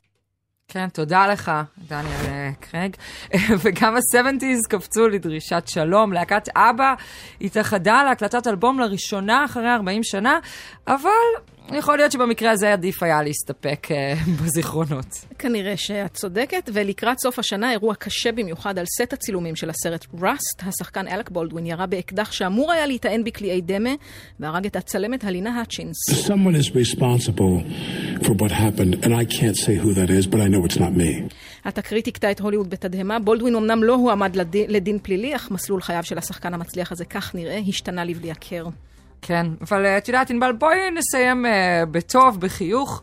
Good vibes. Smelly cat, smelly cat, what are they feeding you? Smelly cat, smelly cat. כמה, כמה שאני מנסה לא לאהוב את Friends ולהתעצבן מכל ההצלחה החוזרת שלה, זה עדיין מצ... אי אפשר, אני לא יכולה זה שלא חמוד. לצחוק לא כשאני שומעת את. Smelly Cat. אז החבורה המיתולוגית של Friends, חברים, התאחדה לפרק אחד מדובר מאוד. והיא הוכיחה לנו פעם נוספת שכשההווה לפעמים קשה, העתיד ממש לא ברור, זה טוב שיש נוסטלגיה להתרפק עליה. תקשיבי, זה כל כך הצליח ב-HBO, הם הבינו את הקונספט, הם הולכים בשנה הקרובה, 2022, אוטוטו זה כבר קורה, לאחד את כל אנשי אה, אה, הארי פוטר. אותה מתכונת, שום דבר חדש, זה רק כאילו להושיב קצת אותם על כמו ספה. פעולה בצופים, כן, זה קצת ו... ו... ו... בסדר, בסדר, אני לא אהיה יתריץ, זאת תהיה שנה של אהבה. יפה, אני אוהבת, אה, אני אוהבת. חיוביות, ומי שאוהב את פרנדס, שיאהב. תודה על זה. דיברת ישר אליי. כן, אה, אז תשמעי, מפרנדס לסוגיה אחרת, אני לא יודעת כמה אנשים עדיין שומעים אה, אלבומים שלמים, השנים האחרונות אה, הפכו את הסינגל להיות המלך, יש אמנים שאפילו לא מוציאים בכלל אלבומים ולא יודעים מה זה, ובישראל אגב זו תופעה רווחת במיוחד. ואפליקציות ההאזנה שלנו הביאו, או חיזקו את שליטתו של כפתור השאפל, הבחירה לנגן שירים בסדר אקראי, וגם היכולת לנגן פלייליסטים וכולי. ויש מאזינה אחת שלא מוכנה לדבר, לקבל את הסדר החדש הזה, דיברנו עליה הרגע, אדל. היא ביקשה מספוטיפיי לתעדף האזנה רציפה לאלבום שלה, בדרך כלל הכפתור שלוחץ פליי על ניגון על אלבום, מנגן אותו בשאפל, אבל אדל אמרה, לא, לא, לא, אני מקליטה אלבום שלם. בחרתי סדר. ילחצו על הפליי זה לא יעשה שאפל, וספוטיפיי נכנעה והסכימה. אז את ענבל יצאת לבדוק מה עוד הטעם בכלל להאזין לאלבום uh, ברצף.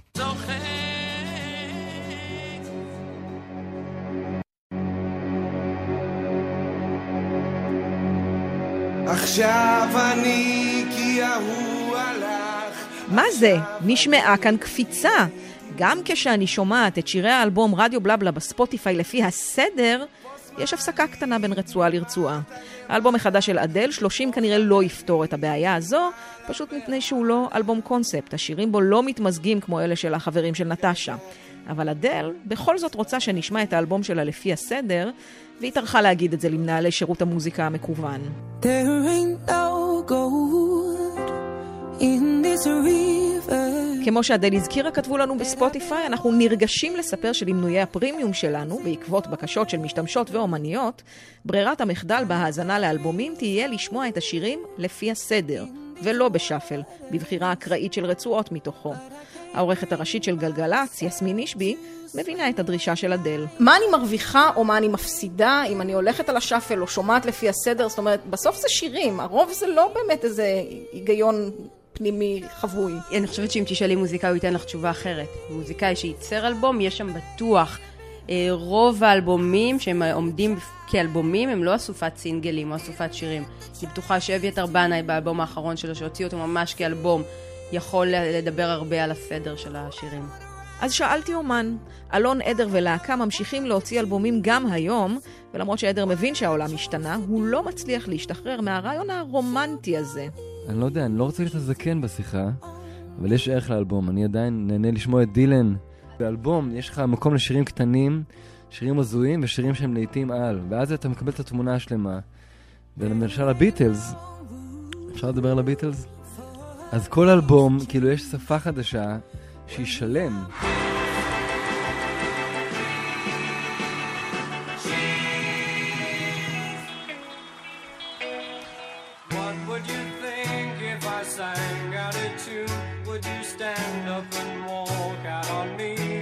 אבל אני שוב מתעקשת. כמה אלבומי קונספט כבר יש שהמעבר החלק בין סארג'נט פפר ל-Little Help from My Friends מצדיק את הפנייה הנרגשת של אדלי ספוטיפיי. עדר כאמור מאוהב באלבומים. זה הערך של אלבום בעיניי, כאילו חייבים שירים קטנים בתוך הסיפור, מול שירים גדולים. זה קיים, לא יודע, בכל אלבום מופת שיש, אבל השירים הפחות טובים חשובים באותה מידה, אחרת הקסם היה נעלם. אבל יזהר אשדוד, שהיה עורך מוזיקלי בגלי צה"ל, והוא אומן יוצר וכמובן גם מפיק מוזיקלי של אלבומים שלמים, חושב שרובנו לא ממש האזנו לאלבומים כיצירה שלמה. אני זוכר שתמיד היינו מדלגים על שירים שאנחנו פחות אוהבים, ומגיעים ישר אל השירים שאנחנו אוהבים במיוחד. יש מעט מאוד אלבומים שהאזנו לה- להם בשלמות, שאהבנו אותם כיצירה. אני גם מבדיל בין אנשים עם נטייה אקטיבית להאזנה למוזיקה. שמתיישבים להקשיב למוזיקה, ומוזיקה היא לא כבדרך אגב שאתה נוסע באוטו ופתאום יש איזה שיר נחמד שאתה מזמזם. זה הזמן לספר שבשירותי מוזיקה כמו ספוטיפיי אפשר היה להאזין לשירים לפי הסדר, לו רק רציתי. פשוט במקום ללחוץ על הנגן, על כפתור ה play, הייתי צריכה לבחור בשיר הראשון באלבום. משם זה התגלגל לבד. אז מה היה האינטרס של ספוטיפיי לייצר shuffle באלבומים? את הסודות המקצועיים אנשי החברה שומרים לעצמם, אבל לאשדות יש אולי תשובה. העניין הזה של shuffle, הוא באמת יש בו משהו מקסים, כי בכלל העניין הזה של אקראיות, שזה בעצם ממשיך לשחזר את, את החוויה הזאת של רדיו. כי למה אני מדליק רדיו, וגם היום, כשלפעמים אני נוסע באוטו אני מדליק רדיו, כי אני רוצה שיפתיעו אותי.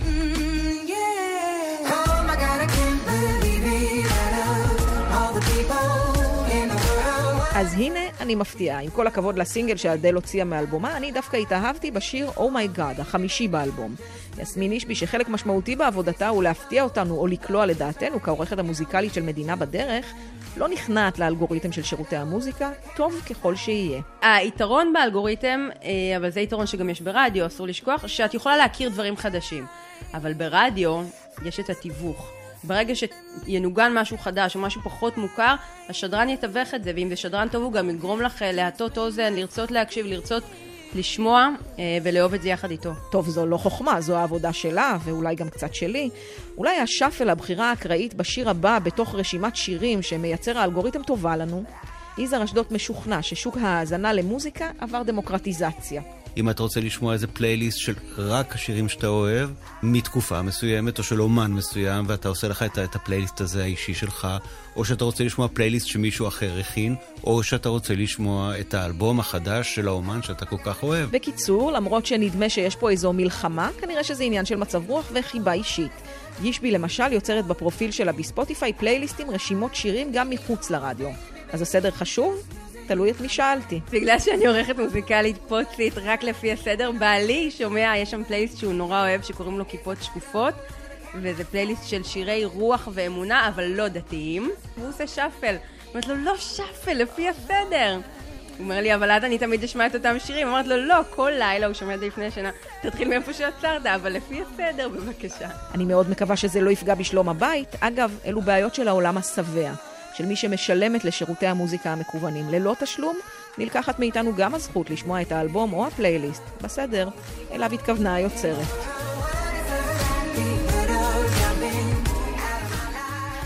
כן, כן. אדל הכניעה את ספוטיפיי, אבל אנחנו בסוף אה, שומעות כן. בעיקר בשאפל. בואי נודה על האמת. אה, אבל- סורי, אדל. כן, כאילו... השקעת, אל- אנחנו יודעים. אלבום חמוד, אבל כאילו... למה לפי הסדר? לא חשוב. בואי נדבר על משהו שהוא אה, הצלחה מסחררת, לא משנה אה, איך אה, נסתכל על זה. זאת אומרת, זה כן משנה איך נסתכל על זה. סדרות צריך לראות לפי הסדר. כן. שלום ליוצר תמונות, חי... תמונות מחיי הנישואין, חגי לוי. שלום חגי. היי. כבר לא הצלחה רק בארצות הברית ב-HBO, כל העולם גומר את ההלל על הסדרה הזו, ואני שואלת את עצמי, איך, איך אתה מסכם את השנה הזו, שהייתה מוזרה לכל הדעות? אה, וואו, אה, שנה, כן, שנה מדהימה.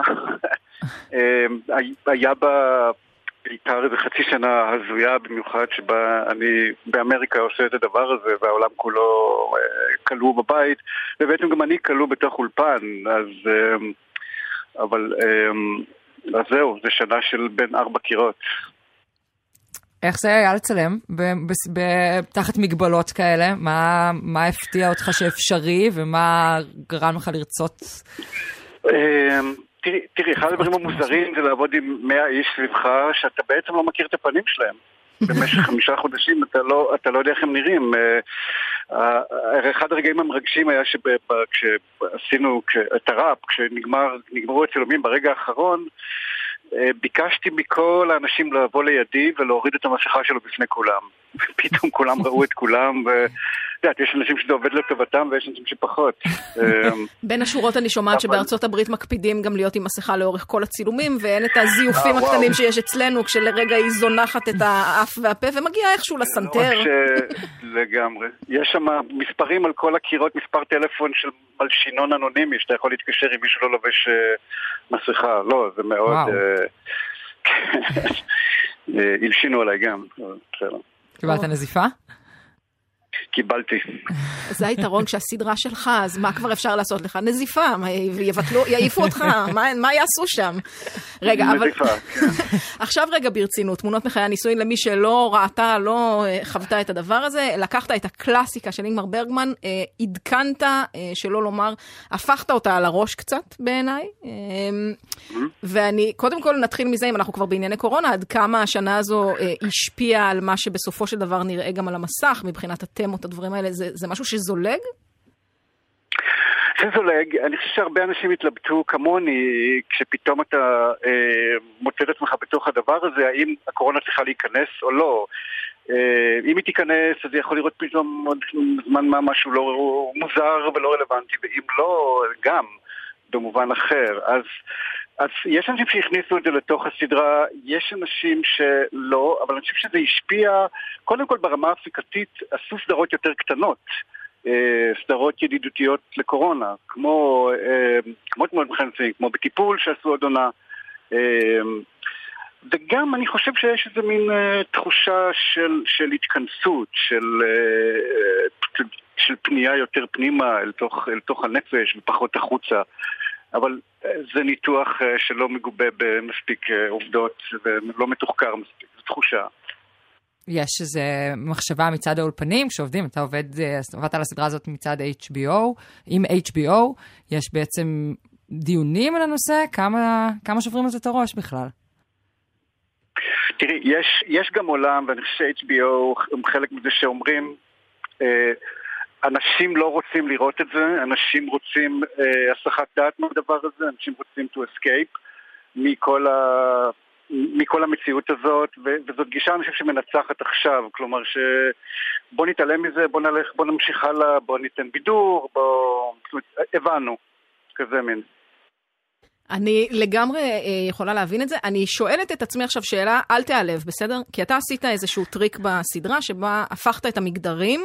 אה, במקרה שלך אני מבינה למה, אבל אני קצת מרגישה שבהוליווד, בוודאי בעולם הטלוויזיה, בשנים האחרונות, בשנה הזו במיוחד, מחפשים בכוח איך להכניס לי את דמות האישה, השחור, האסייתי, ההיספני ה- וכולי וכולי. זאת אומרת, לה, ל- להצדיק את כל קיומים, הקיומים האפשריים. אה, זה משהו שחושבים עליו, שמדברים עליו אה, עם המנהלים. אני מניחה שביצירה אתה לא מתעסק בזה. אבל באים ואומרים לך, אני, אני רוצה גם אישה, אני רוצה שיהיה גם או שחור. חייבים. כן.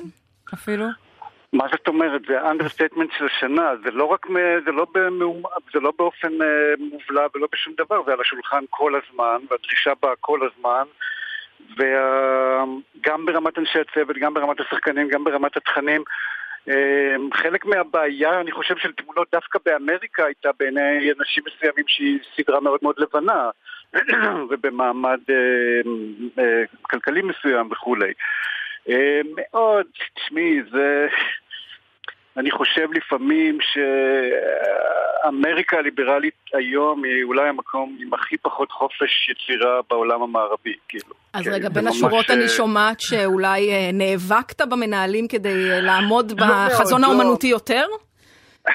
לא, במקרה שלי לא, את יודעת, אה, אה, קיבלתי כל מיני אה, הצעות, בוא נגיד ככה, שיהיו אנשי אה, מקצוע מסוימים שיהיו שחורים או שיהיו אסייתיים, וקיבלתי הצעות לגבי casting, ש... שתפקידי משנה מסוים, זה, לא, זה משהו ששמחתי לקבל אותו ושמחתי לחבק אותו, אז לא... אבל, אבל אה, אתה שומע את זה בכל מקום, אה, בכללים של התנהגות על סט, במה מותר להגיד ומה אסור להגיד. היו המון המון, אה, המון המון רגעים. את יודעת, יש סצנה ב... ב יש כל כך הרבה סצנות. אני, יש רגע מסוים, אני אתן לך דוגמה, שבו האישה אומרת, אני, I can't breathe. אוקיי, נמצאת ב, ב, בנישואים קשים, והיא אומרת לו, אתה מבין מה זה שאתה לא יכול לנשום? I can't breathe. ואמרו לי, אמרה לי מישהי, אתה- זה- אי אפשר להגיד את המשפט הזה, המשפט הזה כרגע שמור ל... ג'ון איך קוראים לו? פלויד? כן. כן, הוא שמור לשם, אתה לא יכול להשתמש בו בהקשר אחר, זה ייראה לא טוב. ואכן הוא השתנה באיזשהו אופן, אז כאלה דברים. יש זה איזה גבול, קו, שאם ידרשו אותו, תגיד, אוקיי, ככה, תעשו את הסדרה לבד, אני לא בעסק? הקו הוא להגיד, אני אה, לא עובד באמריקה בתקופה הזאת. זה הקו. אה, כי זה רק... אנחנו שמחים זה לקבל אותך פה, זה חגי. הולך כרגע. אה, זה מסובך, זה באמת מסובך, אה, ומי שזר שם, הוא מסתכל על זה בהשתאות גמורה, אבל הם נורא נורא רציניים בעניין הזה. אתה מבין גם שהם בתוך איזה פרויקט אמיתי וגדול, אבל שבתוך זה, בגלל שהם אמריקאים ואין להם שום מידה של ריחוק ואירוניה וציניות, אז, אז זה, זה כל כך מגוחך. ומסוכן, כי אה, כי באמת החופש הולך ומצטמצם. זאת התחושה שאני עברתי שם. לא, שוב, לא על עצמי, אלא ממה שאתה... אתה גם מרגיש שכולם מסביב אה, מהמהמים מתחת לשפם, שזה פשוט נורא ואיום מה שקורה וכולי וכולי, אבל אף אחד לא מעז לקום ולדבר. אז יש לנו אז, אה, כותרת? חגי לוי מיצה את אה, אמריקה? חס ושלום, לא, א' לא כותרת, בשום מצב לא כותרת, מה שאמרתי עכשיו לא נאמר מעולם, ולא יתורגם לעולם לאף שפה אחרת. אה, לא, אני חושב שיש דרכים לרתום את הדבר הזה, אה, לעבוד בתוך זה ולחתור נגד זה, זה רק מאוד מסובך. אז אה, חוץ מתמונות אה, מחיי נישואין, שמי שלא צפה עוד, אחת הסדרות הבאמת מעניינות של אה, 2021, תן לנו המלצת צפייה נוספת שלך. או, אה, בעיקר סרטים, אני לא כל כך אה, רואה הרבה סדרות, ו- ואלה שאני רואה, אני, אני חושב שהם הם בסדר, שהם לא... אוקיי, זו הכותרת. סתם, לא נעשה לך את זה, אה, חגי לוי. אה, בסדר, תמשיך לעבוד איפה שלא תעבוד, אני מרגישה שאנחנו נצפה מה אנחנו נצפה. תודה רבה, ושנה. טובה. תודה לכם. תודה. שנה טובה. שנה טובה. תראי, אני רוצה להזכיר שאנחנו עדיין אה, אה, במסעה של קרולינה, אה, להיות ברוס ספרינגסטין ולמכור דרכנו, דרך התוכנית הזו, את כל קטלוג השירים שלה, לכל המרבה במחיר. יש לנו הצעה מפתיעה מאוד שהגיעה הרגע. יזהר כהן, האיש עם הקול והטלטלים, מבקש לנקום בקרולינה שגנבה לו את האפרו. היי, שלום, זה יזהר כהן. אני חושב שמגיעות לי כל הזכויות לשירים של קרולינה, מפני שהיא גנבה לי את לוק הטלטלים, שהזכויות עליהם הם אך ורק שלי. אז על כל טלטל מגיע לי שיר, את כל זכויות היוצרים, ומאחר ואלה הרבה טלטלים, אז כל הקטלוג צריך להגיע אליי. וכשנשתווה, אולי נשאיר משהו ביחד. לא יודעת, הוא לא- לא הציע כסף. אבל בסדר. אני- אנחנו נעביר את הכל, כמובן, הכל יעבור לקרולינה, היא תכריע בסוף. כן, קרולינה רק רוצה להגיד שגם לי יש טלטלים, רק מניחה את זה פה. אה, תשמעי, אנחנו מדברים כבר בשעתיים האחרונות על כל מיני סדרות חדשות, סדרות של 2021, אבל זה די מדהים, slash מוזר, שבסופו של דבר ענקיות הסטרימינג נלחמות ביניהן על הזכות לשדר בשידורים חוזרים, סדרות שכולנו כבר צפינו בהן לפני עשור ויותר, מעל 100 מיליון דולר בשביל לרכוש את זה סיינפלד. תקציב הפקה של סרט אה, אה, גיבורי על, זה בשביל לקנות, אה, סיינפלד מ-89 התחילה כן, הסדרה. או את Friends בחזרה ל-HBO אה, למשל. והשנה באמת זה קרה לסיינפלד, שכל הפרקים שלה הגיעו באוקטובר האחרון אה, לנטפליקס. אבל האם זה אומר שהסדרה הזאת, אה, כמו שכן קרה לחברים, תגיע לקהל חדש וצעיר שיתלהב ממנה ויחכה בתור ל Urban Outfitters כדי לקנות כוס עם תמונה של ג'ורג' קוסטנזה בלי חולצה. אה, מצטערת שאמרתי את זה, סליחה מאזיננו. אה, אז אה, כתבתנו תמר ליברמן הושיבה את אה, בני דור ה-Z מול הסדרה והכלום שהיא מציעה איתה. בואי נראה אם זה תפס.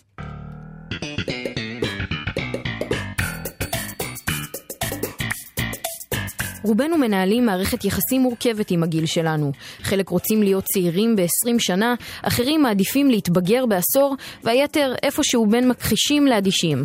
אבל יש פעמים שהמציאות שמה לנו מראה ומבהירה לנו בדיוק בני כמה אנחנו. למשל, כמו סיינפלד. When my blood pressure gets too high, man on the tape tells me to say, Serenity now! אם צפיתם בשידורים המקוריים של סיינפלד בשנות ה-90, כנראה שאתם בני למעלה מ-40. אם דגמתם מהסדרה כמה פרקים בשידורים החוזרים ששודרו בישראל בשעות לילה מאוחרות, כנראה שאתם בטווח שבין 25 ל-35. ואם עוד לא חגגתם 20, אז אתם בטח שואלים, רגע, מה זה סיינפלד? Well, they gave birth to me and yada yada. Yada what? Yada yada yada. באוקטובר האחרון עלו לנטפליקס כל הפרקים של קומדיית המצבים שהתיימרה להיות על כלום ושום דבר, ופתאום למיליוני צעירים שמזפזפים בשעמום ניתנה האפשרות להיתקל במה שההורים שלהם כל כך צחקו ממנו. אז האם סיינפלד שרדה את מבחן הזמן? הושבנו את זוג הטיקטוקרים הצעירים, יוחנן טווינה ועדן סניגו, בני 19 ו-20, מול כמה מהסצנות הגדולות של הסדרה. I don't know if it was divine intervention or the kinship of all living things, but I tell you, Jerry, at that moment, I was a marine biologist. זה מצחיק. לא, זה אצלם. אני אוהב שכאילו פשוט על כל דבר מילה אחת זה פשוט יעשו כאילו ה laughing track. זה ככה גם ב Friends ובאיך פגשתי את אימא. יואו, אז נפלתי במדרגות היום. Oh my God, אמא שלי דרסה. בסוף שנת 2021, פוליטיקת הזהויות והדיבור התקין סוערים במרחבים התרבותיים ומחייבים גם את היוצרים לאישור קו מסוים. לכן הצעירים שהזמנו לצפות בסדרה תייגו אותה לא פעם כסקסיסטית, להט"בופובית או גזענית. Now we gotta go to the soup place. There's only one caveat. The guy who runs the place is a little temperamental. He's secretly referred to as the soup Nazi. Yeah. The Nazi girl. הוא לא אמור להיות יהודי בסדרה? זה לא מצחיק. זה פשוט לא מצחיק. למה הם צורכים? גם בנטפליקס לא בונים על ילידי המילניום כקהל היעד לסדרה, אלא בעיקר לאלה המתגעגעים והנוסטלגיים, כמו למשל יותם דלל, שמתעקש כי הסדרה עדיין מצחיקה ועדיין רלוונטית. יש נגיד פרק שאני מת עליו, שג'רי יוצא עם מישהי שמדרגת אותו בחיוג המהיר. זה משהו שהוא מאוד מיושן, כי היום אין חיוג מהיר, אין טלפון קווי, אין דבר כזה. אבל אנחנו כן כאילו מכירים את זה שאנחנו מדרגים אנשים, נגיד על פי מספר הלייקים שהם נותנים לנו. אז ההומור אמנם שונה באופן שמנגישים אותו, אבל הוא מאוד מתחבר להיום. אבל אם תשאלו את דוקטור איתי חרל"פ, ראש מסלול טלוויזיה במכללה האקדמית ספיר, על סיינפלד אבד הכלח. מדובר בסדרה שיש בה אך ורק אה, לבנים, אך ורק סטרייטים. לא במקרה בסקס והעיר הגדולה ב-revival מכניסים פתאום דמויות שחורות מרכזיות, כי היום אי אפשר לעשות סדרה בלי להכניס דמויות שחורות. מהבחינה הזאת סיינפלד לא עומדת בשיני הזמן. אז סיינפלד בנטפליקס יכולה לספק לכם עונג נוסטלגי או זעזוע קשה מכמה שהזדקנתם. אבל גם אם תישארו אדישים, תמיד יבואו הילדים מהטיק טוק, כמו עדן ויוחנן, שיזכירו לכם את זה. זה כיף לראות את זה, זה כיף. למרות שזה לא מצחיק בכלל, אבל זה פשוט כיף לראות את זה, זה כאילו, אווירה ביתית כזה. כאילו... זה כזה גם לראות מה ההורים שלי ראו שהם היו צעירים, כאילו מה הצחיק אותם, אז זה, זה מעניין.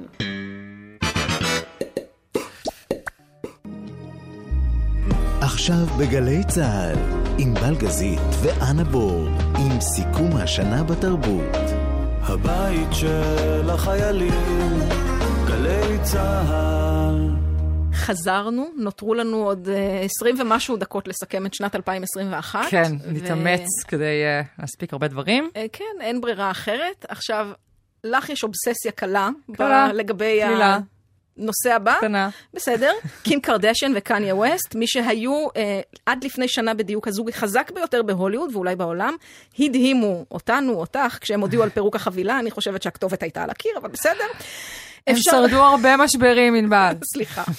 אפשר אה, לומר שקניה איבד את זה, אולי קים אף פעם לא הייתה בול, אבל הסיפור שלהם הוא לא רק אה, אופרת סבון רכילותית, אלא משהו הרבה הרבה יותר גדול על תרבות הפופ. ואנה, כמו שאמרתי, את עם אובססיה, ולכן תנסי לפרק ולהרכיב את הסיפור הזה uh, עכשיו. בבקשה.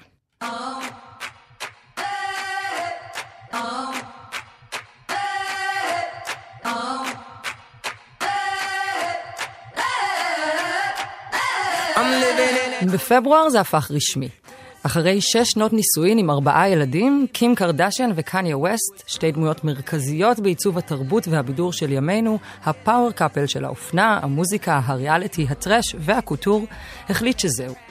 המסמכים הוגשו, התקשורת עודכנה, נפל דבר בקלבאסס. After six years of marriage, the e-reality TV star and rapper are separating. Kim Kardashian has filed for divorce from Kanye West after nearly seven years of marriage. It's officially official.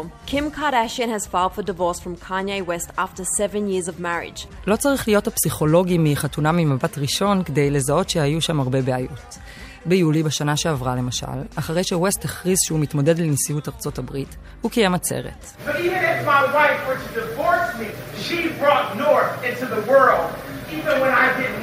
כשהוא כנראה בהתקף מאני, לבוש בשכפ"ץ של מאבטח, ווסט סיפר שהוא וקרדשיאן שקלו להפיל את בתם הבכורה נורת.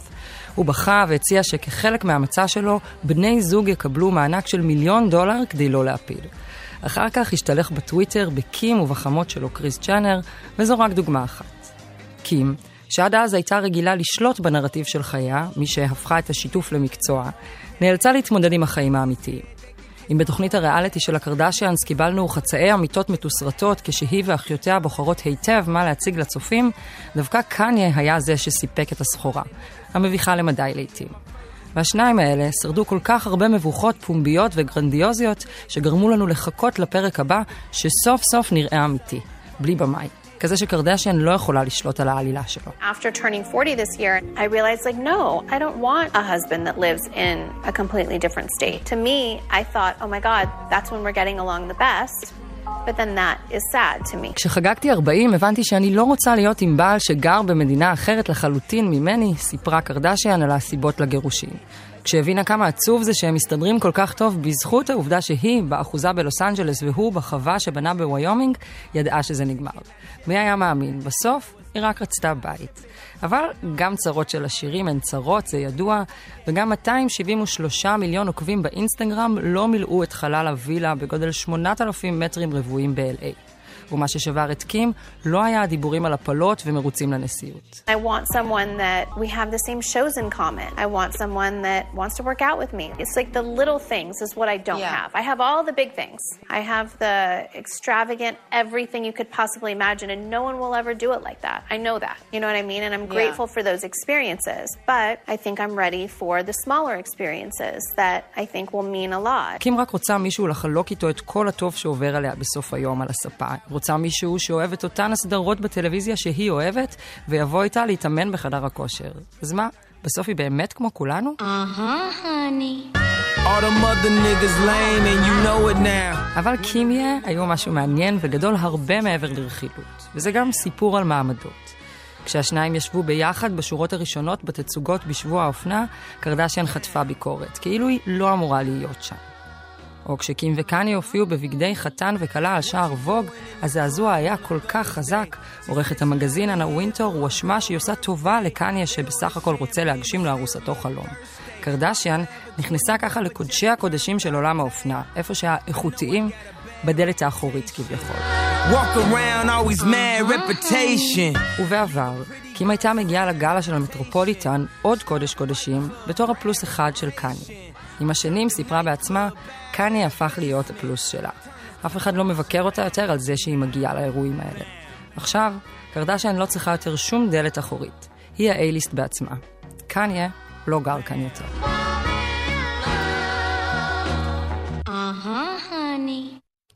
וממשפחה אחת שמספקת לנו טלנובלה מדהימה למשפחה אחרת שמספקת לנו טלנובלה מדהימה, משפחת ווינסדור, משפחת המלוכה הבריטית. יש לה פשוט את כל חומרי הגלם לטלוויזיה מעולה. תככים בתוך המשפחה ובגידות וטרגדיות ומידה לא מבוטלת של אומללות, כסף לא קונה הכל. הכתר שברה השנה את שיא הזכיות בפרס האמי, לצד סרטים דוקומנטריים ועלילתיים שראו אור השנה סביב ארמון בקינגהם, וכל זה כשהמלכה אליזבת כבר בת 95 ועדיין מספקת לנו הרבה עניין. כתבתנו אור זועי סולומוני הלכה לברר למה אנחנו כל כך אובססיביים לבית המלוכה הבריטי. מריון קרופורד הייתה אומנת של שתי נערות בשנות ה-30. הסיפור שלה לא היה מיוחד כל כך, אלמלא קראו להן אליזבת ומרגרט, ואלמלא היו יורשות העצר של בית המלוכה הבריטי. בשנת 1949 ניגשה קרופורד לבית הוצאה לאור אמריקני עם כתב יד לספר פרי עטה. הנסיכות הקטנות. הייתה זו הצצה ראשונה ובלעדית לנעשה בתוך ארמון בקינגהם. משפחת המלוכה זעמה על הפרסום, אבל העיתונות ברחבי העולם הבינה לראשונה שמונח לפניה מכרה זהב בחלוף כמעט 70 שנות מלוכה של אליזבת השנייה, שנת 2021 הוכיחה לנו שדווקא עכשיו, יותר מאי פעם, אנחנו פשוט אובססיביים לשושלת ווינזור. יש הרבה משפחות מלוכה.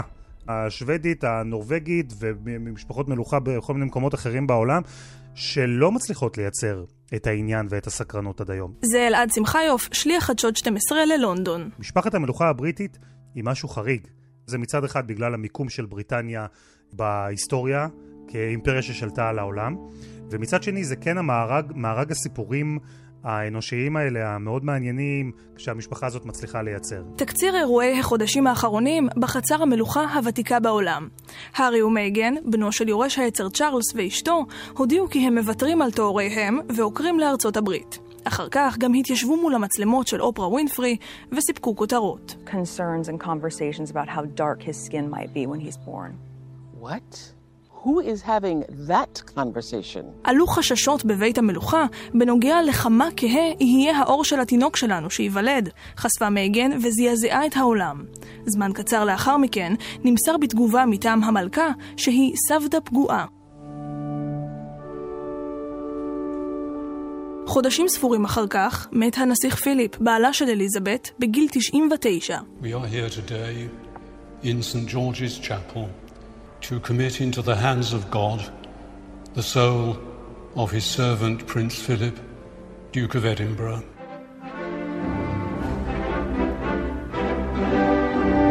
ואל תזוזת הלוחות הטקטוניים הזו הצטרפה הסדרה הכתר, אחת האהובות בנטפליקס, שבעונתה הרביעית השנה, שראתה אור ימים ספורים לפני 2021, הביאה לנו למסך את דמותה של הנסיכה דיאנה. Are you even remotely aware of how bad things have got for me?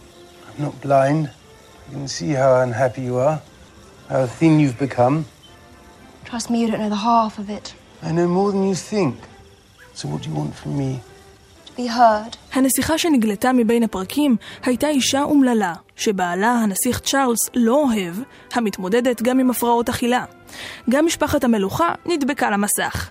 ג'ניפר ביק, ישראלית הנהנית מקשר דם מסוים עם המלכה, מספרת לנו שהמשפחה המלכותית צפתה בסדרה. לפעמים הם כועסים בגלל שרואים דברים שהם לא נכונים, אבל אני חייבת לומר שהכתר לפחות, שאני כן ראיתי, היה די מדויק. הם נהנים מזה, הם, הם, הם נהנים בגלל שזה מבט אחר, אולי קצת כמו לראות קומדיה, והם רואים איך האנשים רואים אותם. בטקס פרסי האמי השנה, הכתר זכתה בכל שבעת הפרסים המרכזיים בסוגת הדרמה. For outstanding drama series. And the Emmy goes to The Crown. Olivia Colman, The Crown. The Crown. The Crown. הסדרה הטובה ביותר, השחקן והשחקנים הראשיים, גם שחקני המשנה, הבימוי והתסריט. זו הסדרה הראשונה בהיסטוריה שזוכה בכל הפרסים הללו בבת אחת. ומי שקפצו על המציאה הם הארי ומייגן, שחתמו על חוזה עם נטפליקס להפקת סדרות. וג'ניפר ביק, קרובת המשפחה, זועמת. מה תופס כותרות? גזענות ומנטל הלף. אם היית מקבלת מה שהיא קיבלה מזה, היית גם כן מחפשת את התפיסה המלוכלכת שלה בחוץ. כסף רב. ההצעות שלה בנטפליקס וכל היתר, היא קיבלה אודות זה. דוקטור מירי קרימולובסקי היא היסטוריונית אומנות שגם עובדת בשירות המלכה במיון אוסף האומנות האדיר שלה. והיא טוענת שפרשת הארי ומייגן, כמו גם צרות אחרות, סייעו למלכה אליזבת להבין שבית המלוכה חייב להשתנות. יש דברים שהיא לא שוכחת ולא סולחת. זכותם לצאת מבית המלוכה, אבל הם עשו את זה עם פומפה, והזמינו שידור בטלוויזיה. היו לה כבר תקופות אה, לא פשוטות עם הילדים, אבל למשל הנושא עם פרינס אנדרו, עם העניין של אה, הטרדה מינית, זה דבר שהיא מתקשה מאוד להתגבר עליו. בית המלוכה היא מבינה שהוא צריך לשנות את פניו והיא משתפת פעולה עם זה. וצריך לדבר גם על הכסף. לא מעט ביקורת הודחה מכיוון הארמון בנסיך הפורש, שלטענתם הפך לרודף בצע. בית המלוכה עתיר הנכסים, כפי שמסביר לנו אלעד שמחיוף, הוא מכונה כלכלית. משפחת המלוכה זה לא משפחה, זה עסק. דבר ראשון, מבחינת המשפחה עצמה, המטרה העיקרית זה לשרוד למרות השינויים, למרות הארכאיות. בעידן שאחרי המלכה, ואנחנו כבר רואים את הניצנים של הדבר הזה קורה, יותר ויותר מדינות, למשל, ממה שנקרא חבר העמים הבריטי, פתאום מתחילות אה, לפקפק בקשר הזה לכתר, כי כל עוד המלכה הייתה שם, היא הייתה דמות, ופתאום כשצ'ארלס מחליף אותה, אז באיזשהו מקום הם אה, שואלים את עצמם, רגע, אנחנו לא, לא נרשמנו לזה. ואולי דווקא האירוע הדרמטי ביותר השנה, עבור בית המלוכה, התרחש במרחק 6,700 קילומטרים מארמון בקינגהם. באי קריבי, המאכלס פחות מ-300 אלף איש. I, Sandra Prunella Mason, do swear that I will well and truly serve Barbados in the office of President, so help me God. לפני חודש בדיוק הפכה מדינת ברבדוס לרפובליקה הצעירה בעולם, כשהשתחררה באופן רשמי מריבונות הכתר הבריטי. הנסיך צ'ארלס, בן 73, נכח בטקס. גם הוא מבין שהעילה שלה זוכה עמו במשך כמעט 70 שנות מלוכה לא תהיה נחלתו, כשיירש אותה, ככל הנראה, תוך שנים ספורות. הנסיך שנולד בארמון בקינגהם והעביר את כל חייו בציפייה לחבוש את הכתר הנכסף, יהיה חייב להמציא את בית המלוכה מחדש, או לפחות לייצר עוד שערוריות, כאלה שיזינו את העונות הבאות של הכתר. לפני סיום, אנה, אני רוצה לקחת אותך לליל נאס אקס, שאחראי לא רבה. רק על... חיכיתי. ידעתי, חיכית. אה, הוא אחראי לא רק על אחד האלבומים הטובים של השנה החולפת, אלא גם על עיצוב מחדש של דמות הראפר. הוא הומו אפרו-אמריקני שמעדיף לבוש מינימלי, ולא מתבייש לעשות שימוש בהחפצה. עכשיו היא עברה פשוט לצד הגברי. הוא מוזיקאי טוב גם. הכתבה של בנימין כהן ג'ייקובס.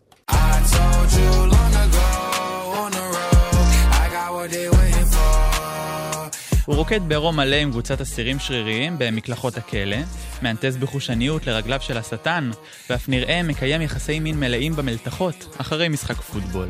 אל תנסו להגיד לליל נאס אקס מה לעשות או לא לעשות, יש שריף חדש בעיר, והחוקים השתנו. Yeah, I'm gonna take my horse to the old town road, I'm gonna ride till I can't no more. So it's like I'm not like about to pander to your kids. Like anybody, like even have to do this with my family members, you know, like because my family members may not always agree with what I'm doing. I honestly, really, truly want to live by, you know, this is our life. אני לא מתכוון להיות אחראי על חינוך הילדים שלכם. גם חלק מבני המשפחה שלי לא תמיד מסכימים עם מה שאני עושה, אבל בכנות, אני רוצה לחיות בדרך בה אני מאמין שראוי לחיות.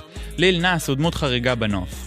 אפרו-אמריקני, הומו, שמעדיף לרוב להסתובב עם כמה שפחות בגדים. אוריאל יקותיאל, שהוביל בעבר את ליין המסיבות הגאות, המזרחיות, אריסה, אומר שרק זה כשלעצמו מספיק בשביל לקומם על נאס את כל המתנגדים. זה לא רק גבר שחושף את עצמו, וזה לא רק גבר הומו שחושף את עצמו, זה גבר הומו שחור במציאות הגזענית האמריקאית של 2021.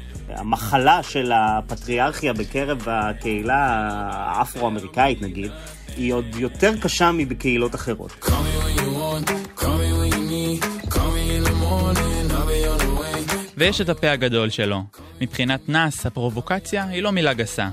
אחינועם בר, שדרנית גלגלצ, מודה שקריאת התיגר שלו היא זו שהביאה אותו אל הפלייליסט, ולא בהכרח המוזיקה. בלי האייקוניות הזאת, האייקוניזציה הזאת שהוא עשה לעצמו בחוכמה גדולה, אני לא בטוחה שהכישרון הגדול היה מביא אותו לאיפשהו היום. כי תמיד היום צריך את ה... צריך את להביא את המעבר, להביא את הסיפור, ויש לו את הסיפור. אז בעצם, למה זה כל כך מסעיר אותנו כשגבר עושה את מה שניקי מנאז', קרדי בי, וזמורות כה רבות עושות במשך כל כך הרבה שנים לפניו? אם תשאלו את נאס עצמו, זו עדות לדיכוי הלהט"בים במרחבי ההגמוניה ההטרוסקסואלית. You know, when people come out as gay, it becomes like, okay, let's sanitize the hell out of this. Let's make sure it's like appropriate. I feel like we still haven't reached a place where I can do something right now that no straight person has done, like that's considered too far. כשאנשים יוצאים מהארון, החברה מיד רוצה לחטא את העניין, לוודא שזה נאות. אני מרגיש שאנחנו עוד לא במקום שאני יכול לעשות משהו שסטרייט לא עשה, ושזה לא ייחשב כבוטה מדי. אוריאל יקותיאל מזדהה עם התחושות של הראפר האמריקני, הוא עוד זוכר אילו ביקורות הטיחו בו כשבחר לשלב מוטיבים מהיהדות במופע הסיום של האריסה. זה היה להגיד, היהדות והאמונה היא שייכת לנו ואנחנו מאמינים בה. מה ש-Lil Nas X עושה זה כזה, זה להגיד, אני משייך את הלהיות גבר שחור, גדול, שרירי, ואני ארקוד עם התחת שלי בחוץ, ואני אהיה הצד ה, במרכאות, נשי. ולא רק שזה לא ישפיל אותי, אני, זה מקור לגאווה בשבילי. יש אנשים שזה מבלבל אותם מינית, יש אנשים שזה מעוות להם את התפיסה של מה גבר ומה אישה. הוא עושה לנו אצבע משולשת כל הזמן. אנחנו לא אוהבים בהתחלה לראות אצבעות משולשות, זה מלחיץ אותנו. הבלבול הזה נשען על תפיסות מגדריות שנבנו אצלנו אולי משחר ההיסטוריה, וכעת הן נזדקות. מעיין פדן, מרצה למגדר באוניברסיטת בן גוריון, מדגישה שאנחנו כמעט לא רגילים להחפיץ גברים במובן הקלאסי של המילה. הרבה יותר קל לנו לקחת פעולות שנשים עושות עם הגוף של עצמן, וזה תמיד חוזר ומצטמצם לזולות. ואז בא ליל נזקס ועושה את אותו דבר לגופים של גברים, וזה פתאום נורא אמיץ, וזה נורא אה, פורץ דרך. מגישת הטלוויזיה פאולה רוזנברג מבקשת להזכיר לנו שליל נאס אקס נמצא בעמדת כוח נוספת מול הזמרות. גם אם הוא מציב את עצמו בעמדת המוחפץ, כגבר הוא ממשיך להכתיב לנו איך אנחנו בעצם נראה את דרך הביטוי הזו. גם התרבות ההומוסקסואלית וגם התרבות ההטרוסקסואלית היא מתוך נקודת מבט של גבר. שאנחנו אפילו כשאנחנו צופות או צופים בסרט, אז אנחנו רגילות ורגילים לראות את הסרט מתוך נקודת המבט הגברית. המבט הגברי הזה של המצלמה, אנחנו מפנימות ומפנימים אותו והוא הופך להיות המבט הסטנדרטי.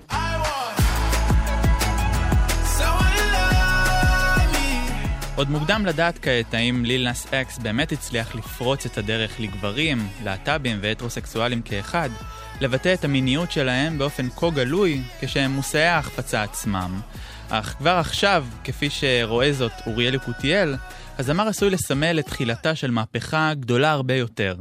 ניתוק הבושה מהמיניות והעירום בחברה. אני חושב שבאמת התהליך אבל שצריך להיעשות, שאנחנו לא נגיע אליו כנראה בעשור הקרוב, אבל של לא להסתכל על זה בכלל כהחפצה, ולקבל את זה כמשהו חיובי ולא כמשהו פרובוקטיבי. כמשהו שמותר וצריך ואוהבים לעשות, ולא משהו שצריך להתבייש בו ולעשות במחשכים. אני חושב שזה התהליך האמיתי שמתחיל כרגע. תראי, אנה, אנחנו ממש לקראת סיום, ואני כן. עדיין אה, אוחזת בדעה שקטלוג שיריה של קרולינה יכול להביא הרבה מאוד כסף, לא רק ברוס ספרינגסטין, לא רק בוב דילן, לא רק פול סיימון, אבל אה, אני נאלצת אה, להודיע בצער שזה? כנראה לא יקרה. קרולינה יצרה איתנו קשר, הנה מה שהיא אומרת. התחרתה? היי, זו שוב קרולינה. זה לא שההצעות לא היו טובות, הן היו ממש מעולות, אבל מחשבה שנייה, אני לא כל כך אה, אה, רואה את עצמי אה, נותנת את הזכויות לשירים שלי. אני עוד אמצא איזה, איזה שיר שלי שאני מאוד רגישה אליו כפרסומת לקפסולה של קפה ביפן, סליחה, ג'ורג' קלוני. זה לא בשבילי לוותר ככה על הילדים המוזיקליים שלי, אז אה, אני ארד מזה בינתיים. אבל היי, לשמוע את השירים שלי בכל פלטפורמה, תמיד אפשר. טוב, אז אנחנו פונים לליל נזקס, אה, כפלן בי שלנו. אני כבר... אה, שייצור קצת יותר שירוויח על השירים. צריך קטלוג מפואר, צריך... אה, טוב, לא חשוב. אנחנו מסיימות את השעתיים האלה, אנה. אה, כן. זה היה כיף גדול, גם גם לי. השנה וגם השידור. אה, נגיד תודה לעורך שלנו מירון ששון, למפיקות אופק רוזנטל ונויה מאירי, הטכנאים שלנו אור מטלון ותומר רוזנצוויג, עורכת הדיגיטל דניאל הראל. ותודה רבה לך, ענבל גזית. אנה בורד, אה, שלא נחכה שנה עד הפעם הבאה, כן? חד משמעית. עם מי את אה, מתנשקת אגב? מחר בחצות? מעניין שאת שואלת, פה. זאת הכל שאלה של כמה ארוך יהיה הערב עם החבר'ה של מצב האומה. או, בהיכל התרבות. זה מקווה תוכניות להתנשק עם מישהו מהם. פנסי. עינב גלילי, חכי לי. אני לא חושבת שאפשר לסיים עם משהו חזק יותר מזה, אז אה, לעינב גלילי ולענבל גזית ולכולם, שנה טובה. ולאבא. עם ולאבא. השיר- עם שיר מהתקופה הטובה. וסנובם גודם. יפה.